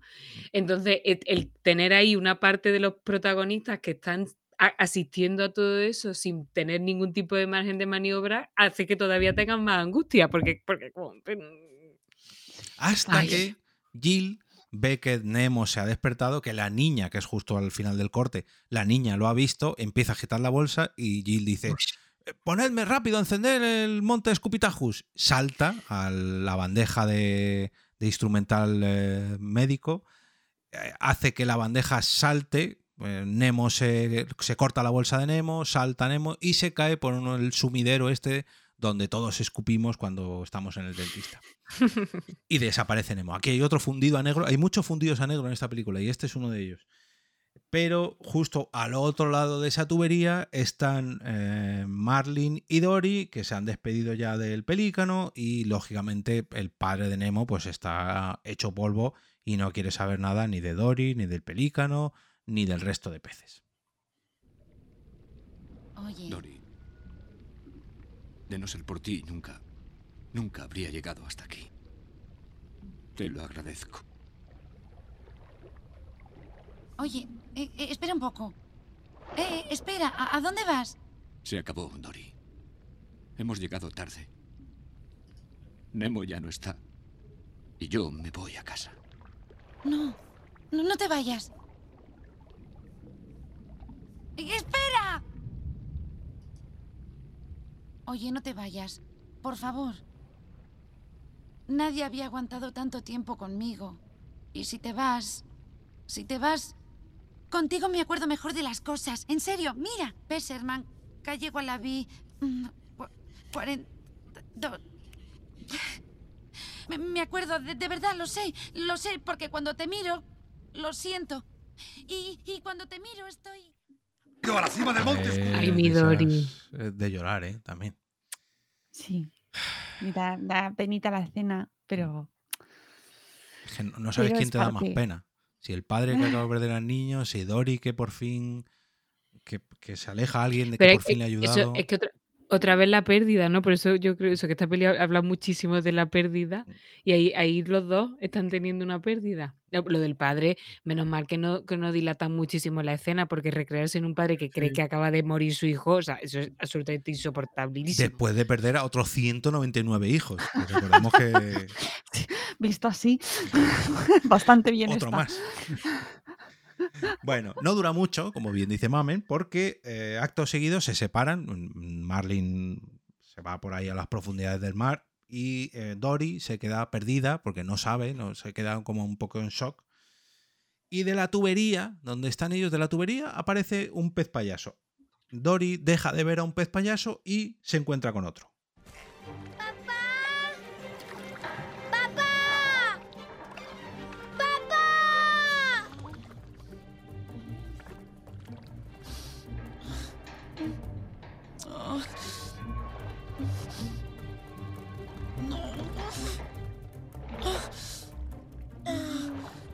Disculpa. ¿Te encuentras bien? No sé dónde estoy. No sé qué pasa.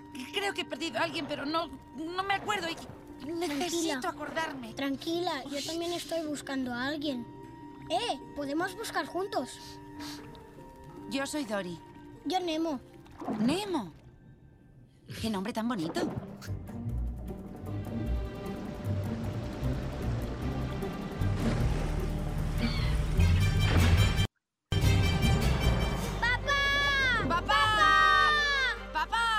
Un momento, ¿buscamos a tu padre o al mío? ¿Al mío? Vale. ¡Papá! Oye, ¿dónde estamos? ¡Papá! ¡Papá! Anda.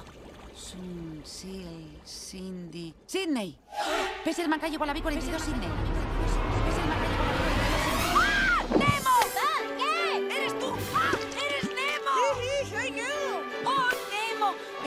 Muerto, yo te vi. Y luego, ¡oh! ¡estás aquí! ¡Te he encontrado! ¡No estás muerto! ¿Y tu padre? ¡Tu padre! ¿Mi padre? ¿Sabes Tu dónde padre. está mi padre? ¿Dónde está? ¡Por aquí! ¡Se fue por aquí! ¡Rápido! Buah, momentazo. Ay, por favor.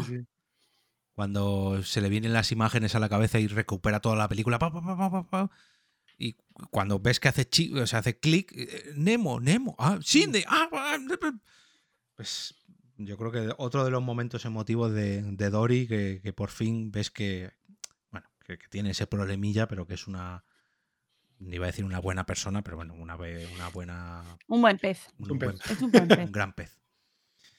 No tanto como su amiga ballena, pero casi. Em, bueno, De no- espíritu, por lo menos. Sí, de espíritu. Es un, por cierto, no hemos dicho, Dory es un pez cirujano. Mm, Va de- bien. ¿Eh? Yo qué sé, no, no estaba ahí yo. ¿eh? Eh, Dory y Nemo salen corriendo para buscar a, mm, A Marlin. a Marlin y hay muchos peces, además está todo mm, muy gris, lleno de portería porque está mm, muy cerca del puerto. En el puerto. Y en determinado momento empiezan a ver muchos peces en contra, están como en dirección contraria, y resulta que se están metiendo sin saberlo en unas redes de captura de, de pesca. De arrastre. Eh, Marlin sale de esa red, no llegan a capturarle. Nemo sale de esa red, pero mm, Dory, Dory queda. no, Dory queda atrapada.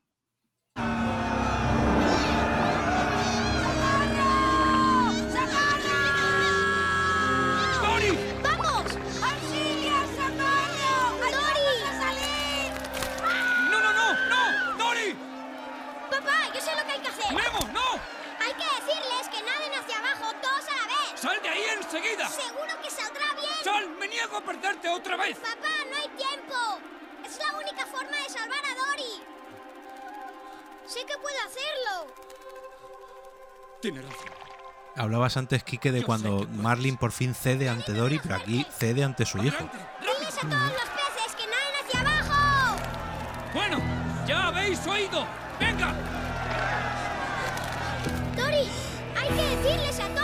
¡Hay que empujar hacia abajo! ¿Entendéis lo que os estoy diciendo? ¡Hacia abajo! ¡Que todo el mundo empuje! ¡Tenéis que nadar hacia abajo! ¡Nadar! ¡Con fuerza! ¡Nadad! Qué tensión. La música, ¿eh?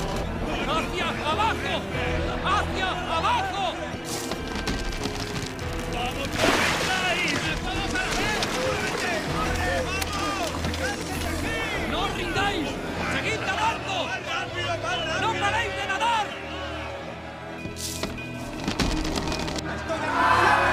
¡Muy bien! ¡Está funcionando! ¡Victoriana! ¡No es nuestro, es nuestro! ¡No paréis de nadar! ¡Seguid nadando! ¡Lo estás haciendo bien, hijo! Papá! ¡Venga, hay que llegar al fondo!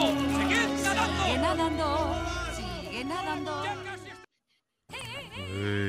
¿Qué pasará? ¿Qué pasará? Súper bonita esta escena. El poder del pueblo frente al sistema. Contra. Total. Es que Sí, así. Sí, sí. O sea, y además lo- yo lo pensaba, digo, hostia, si los peces se unieran. Sindicato, No lo, ha- no- no lo conseguirían, pero está muy bien traído. sí. A tomar por culo todos los pescaderos. Ya no venderían nada. Bueno, No, no, eh, preciosa, me encanta esta escena y además está muy guay cuando lo- Mm. sal- salen todos ahí Mm, los... sí. Además son todos señores también, Sí. aquí, ¿eh? Sí. son de ¿Os hecho, yo creo que es el cuenta? mismo banco de antes. Son todos pecos. Pero además está, está o sea, recoge y cierra casi con palabras textuales es- ese inicio de no puedes por el ala, no puedes, no puedes, aquí es sí puedo, Claro. ¿no? O sea, es Claro. completa- o sea, casi literal el, el cambio de sentido de frase es muy guay. Sí puedo, papá, confía en mí. Que esto es un viaje que también hacemos los padres de, de darnos cuenta de que nuestros peques son eso, personas que toman decisiones, estaremos o no de acuerdo con ellas, pero mm, son personas y evolucionan y no siempre tendremos la razón. Esto me cuesta a mí un poco, también te digo, ¿eh? pero, pero ahí está. Que la teoría está muy bien, pero. Pero lo de tener razón con lo bonito que es, ¿Y qué me dices de cuando eres padre y ves que tu niño se cae y realmente se ha hecho daño? Porque es lo que pasa Bueno. a continuación, que muere, bueno, muere no, casi muere Nemo aplastado por esa turba de atunes o de lo que sea, no bocarones o lo que sea. Eh, Ma- Marlin sale airoso, Dory sale airosa, todo el mundo muy feliz, nada más que soy bien, gua- ole". pero vemos que hay una manchita, hay una manchita naranja debajo de la red contra el suelo y uf, se van para allá mm, Dory y Marlin a ver lo que le ha pasado al pobre Nemo. Dory, ¿Dónde estaremos? ¡Ahí!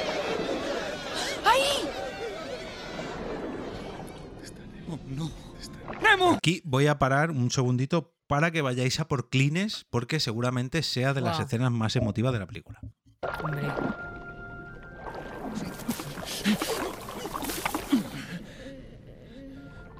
Nemo. Nemo. Se acabó. Papá está aquí. Ya estás con papá.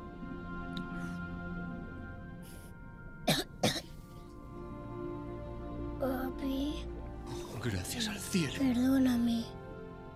No te odio. No, no, no.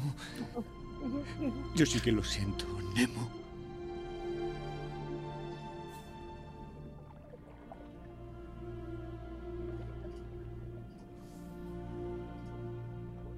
Oye, ¿sabes?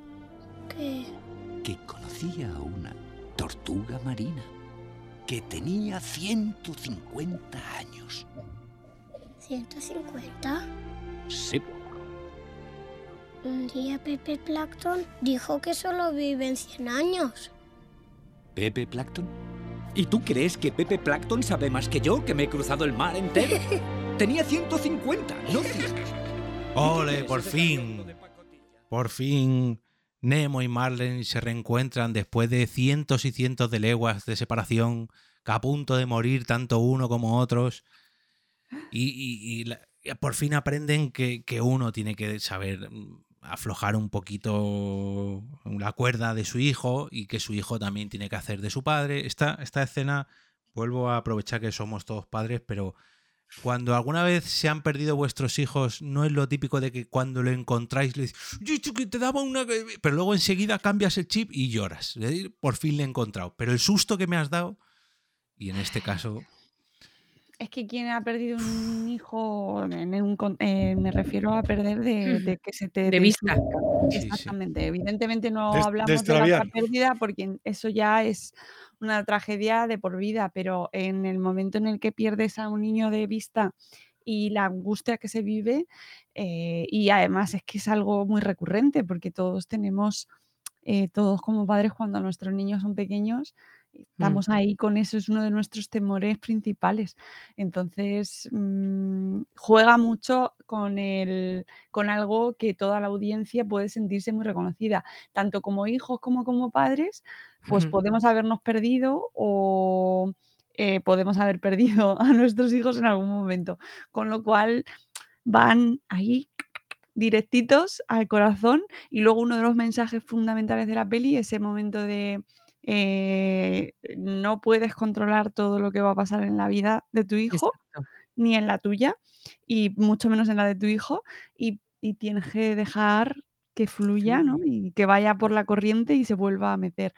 Y Mira, seguir se me nadando. pone- se me pone la carne de gallina porque es muy difícil asumir eso, muy difícil. muy Mm. difícil. Sí, pero y eso, y él, y él y él sigue nadando, ¿no? Él sigue haciendo, o sea, el, lo, eso, la pérdida, muy, muy pesada con que la peli va de esto, Sí, pero sí, es la verdad. pérdida no se, no se, tú- una pérdida no la olvidas, no la superas, tú vives con eso, la integras y funciona en, en- en todos los sentidos, ¿no? Entonces, el, un poco la- el- el- ese aprendizaje de esta peli de enfréntate a las cosas, cuidado que no siempre que nos enfrentemos podemos salir victoriosos, pero sí es cierto que al enfrentarte, al menos tú ganas en sensación de control, pues eso, pues tu autoestima estará un poquito mejor porque al menos ha- has intentado cosas, aunque no haya salido al final. Y esta es una peli muy optimista en ese sentido, en eso, en ese sigue nadando de Dory, ese vamos a hacer cosas, haciendo cosas es como nos encontraremos un poco mejor. Eso es, eso es guay. Sí, total. Pero sí, que- ah, mira, Jorge habla con gente. Pero sí que miedo lo de Peca, además es que esa escena, esa escena final es que tú vienes de que, de que Merli- Mer- Marli- Marlin, aparte de todo lo Merlin, Marlin, Morlin, ¿ves? Es que tú sabes que tengo una tara, no puedo. este Merlin, es que, es que está Merlin, M. está Mar- Marla, Bueno, también, pues, ¿sabes? Hay M punto, M punto, cuando viene de haber, de, de estar elaborando el duelo porque ha visto a su hijo eh, mm, flotando y, y muerto. Entonces de pronto, no, de pronto está vivo, pero de pronto otra vez ya, y ahí sí físicamente lo tengo a mano. O sea, es que el la subida y la bajada, ese viaje, mm, Lo pierde, lo pierde tres veces, ¿eh? sí, sí, O sea, que son tres veces. Claro. Sí, sí, Yo no muy puedo. complicado. Claro, no es. A ver, es que bastante bien está el Sí, sí. Bastante bien acaba la película para todo lo que ha pasado, ¿eh? Que, que yo no sé la distancia que habrá desde Sydney hasta el Candil, pero lo- el camino que han pasado, madre mía, el camino del héroe, nunca mejor dicho. Bueno, no sé si tienes el, el final final. Sí. Eh, bueno, el que viene ahora sí. Ya por fin vuelven a casa, por fin Nemo vuelve a la escuela o el- a la primaria. Eh, Marlin por fin se convierte en un pez payaso auténtico que cuenta chistes y la gente se ríe. Y eh, la tía Dory viene de visita. ¡La hora del cole! ¡La hora del cole! Papá, ¡Arriba! ¡Vamos, vamos! ¡Te voy a ganar! ¡Que te lo has creído! ¡He ganado! ¡Ah, vencido por mi propio hijo! ¡Subid a bordo, exploradores! Y entonces el pepino de mar mira al mejillón y le dice: Hijo, es que te ahogas en un vaso de aire. Buenos días, Nemo. ¿Quién es este? Estudiante de intercambio. Vengo de la CAE, tío. Chachi. Es total.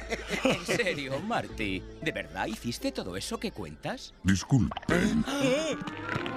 Hola. No se asuste. Solo venimos para asegurarnos de que nuestra socia llegaba a salvo a casa. Gracias, chicos. Bueno, hasta la semana que viene. Y no te saltes el programa, Dory. Recuerda, los peces son amigos. No comida. Adiós. ¡Agarraos! ¡Vamos allá! Próxima. Aquí quiero parar esto porque lo que viene a continuación, o sea, si hemos vivido una relación de paternidad, eh, amistad, lo que este punto que viene ahora, esto sí que es puñetazo en la patata. ¡El conocimiento! ¡Adiós, hijo! ¡Diviértete! Adiós, maestro Raya, espere, se me olvidó una cosa.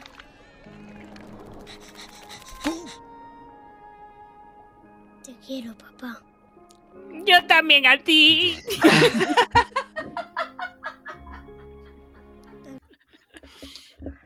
Y los estudiantes se alejan con el maestro Raya, dejándonos un final feliz por todo lo alto. Que, que- Qué bonita, qué bonita es Buscando Nemo, que bien acaba, por suerte.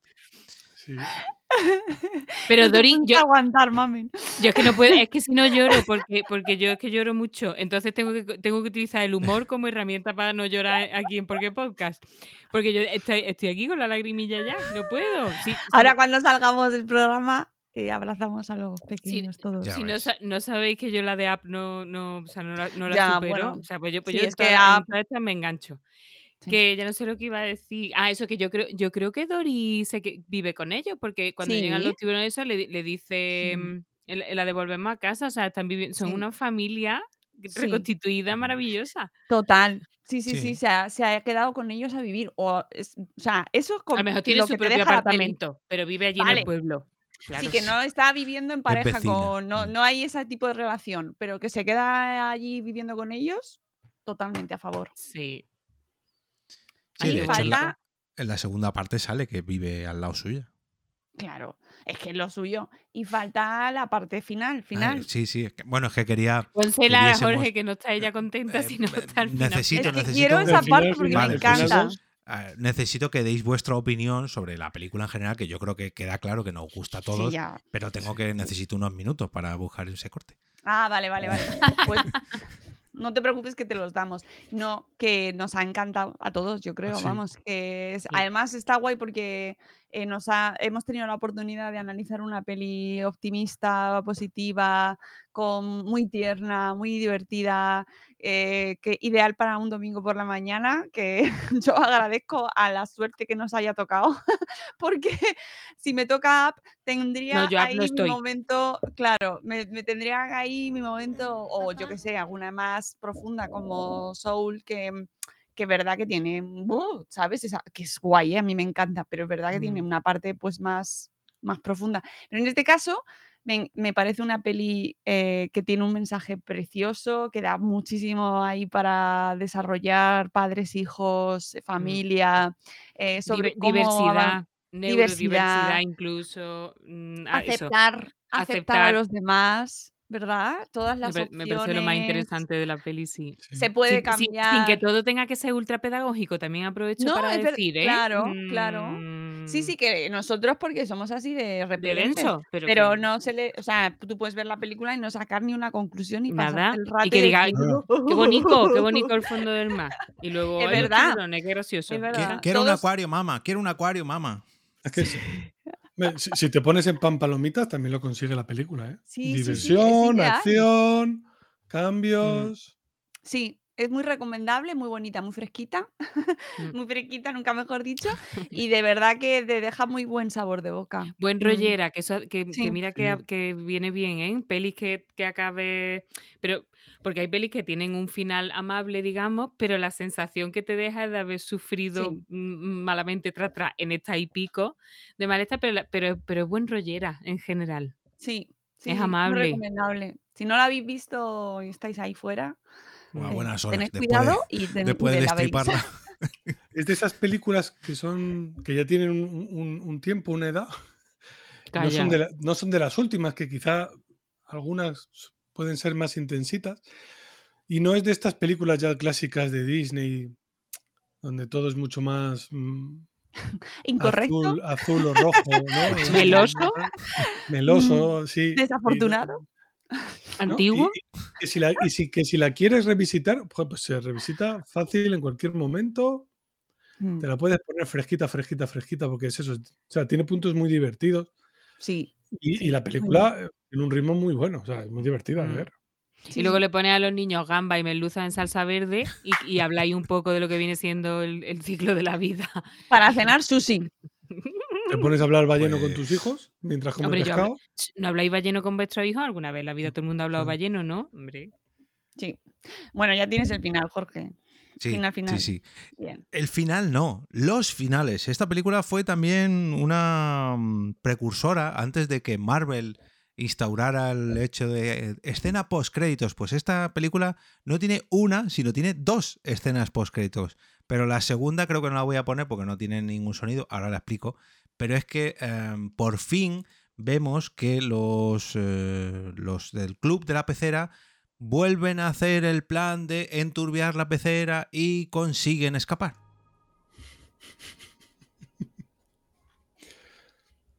Ay, se me ha olvidado decir que, me acaba de saltar los créditos. Está dedicada a Glenn McQueen, que murió un año antes del estreno de la película, que si no me equivoco era uno de los productores o algo así. Se empieza. Bárbara, ¿Sí? no lo entiendo. Este cacharro tiene garantía de por vida y va y se rompe. He tenido que limpiar yo mismo el acuario, sacar los peces, ponerlos en bolsas y... ¿Dónde están los peces?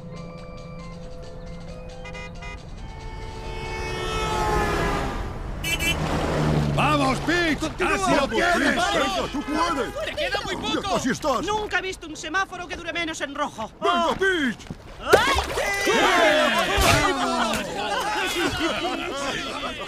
¿Y ahora qué?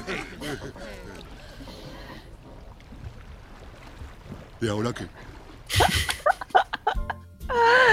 Es genial. Es Es, buenísimo. genial. Sí. Es genial. Me encantan estos personajes y se- te los dejan ahí en su bolsita flotando.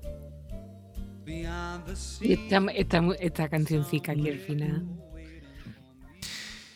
Bueno, y la otra, la otra escena post créditos es que vemos a el amigo del club de los tiburones, el único amigo que han conseguido llevar, que es un pececillo que no dice nada el pobre, que se va en cuanto le presentan, dice, ah, eh, me, me va. No dice ni mu. Pues aparece en el fondo abisal encontrándose con ese pez que tiene una, una linternita arriba, que está lleno de dientes y bueno, pues creo que todos sabemos lo que va a pasar. Este no, no se ha unido al club ese de no comeremos peces.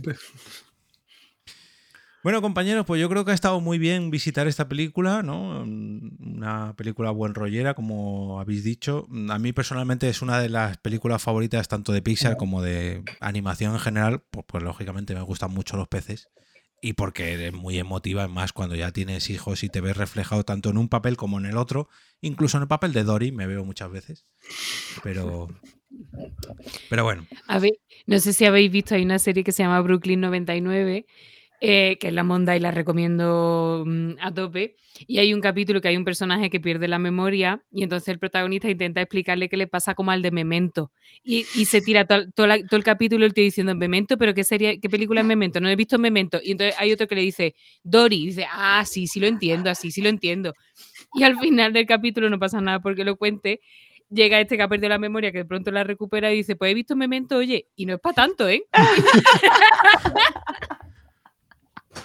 Maravillosa. Bueno, que súper recomendable eh, Buscando a Nemo. Sí. Mm, Como conclusión, nos ha gustado mucho. Sí, A favor. A favor. Hasta que venga el próximo comentario y que nos diga exactamente qué hemos dicho, que siempre estará bien saberlo. Hasta que llegue el banco de peces a explicarnos qué es lo que queríamos decir y qué, y qué es lo que nos gustaba en realidad. Y por Pero- dónde se va. Claro que sí, y seguramente te- pues te- te- algo seguro que ha encontrado ahí que hemos dicho también. Ay, que eh, quiero leer, eh, perdón, que- quiero leer un comentario que nos han dejado en el ¿Ya? blog. Parece mentira, ¿eh? En el blog. Seguimos teniendo oyentes y seguimos teniendo gente que comenta en el blog.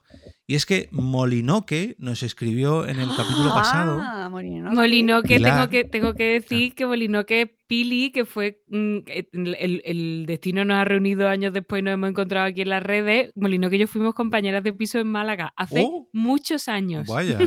Hola, ¿En Pili. serio? Sí. ¡Qué fuerte! Madre mía. Pues, sí, ¿Qué, qué el mundo es muy chiquito. Sí, sí. Sí, qué miedo. Nos No, hombre, escribió. En, no, hombre.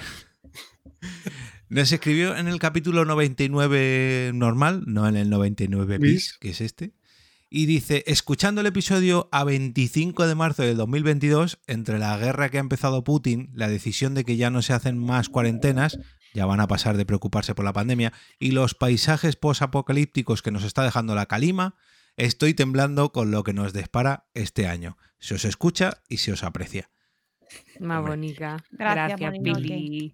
Lo que aprecio yo son tener oyentes y comentaristas como, como Pili, de verdad. Muchas, pero que muchas gracias. Es más guay, más guay, ¿eh? Aprovecho para decir. Bueno, compañeros, eh, me voy a ir despidiendo. Lo que vamos a hacer es dejar a los oyentes con los otros 25 podcasts, con sus 25 episodios de, correspondientes a la iniciativa Pixar, que podrán encontrar recopilados en una lista de iVoox y que compartiremos también eh, gracias a nuestra cuenta de Twitter, nuestro Telegram. Yo lo compartiré también en, en mi podcast del otro lado del micrófono, en fin.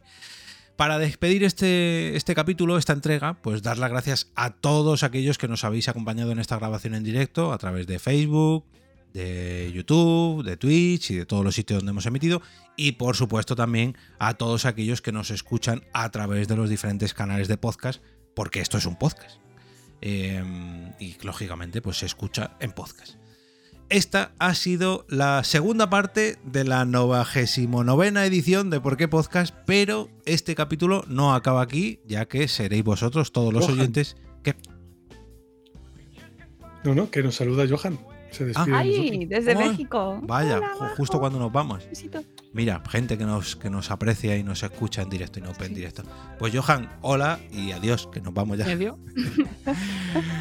Eh, como- eh, oyentes como Johan serán eh, quienes cierren el episodio con sus comentarios sobre esta película o sobre cualquiera de las otras 25 de Pixar.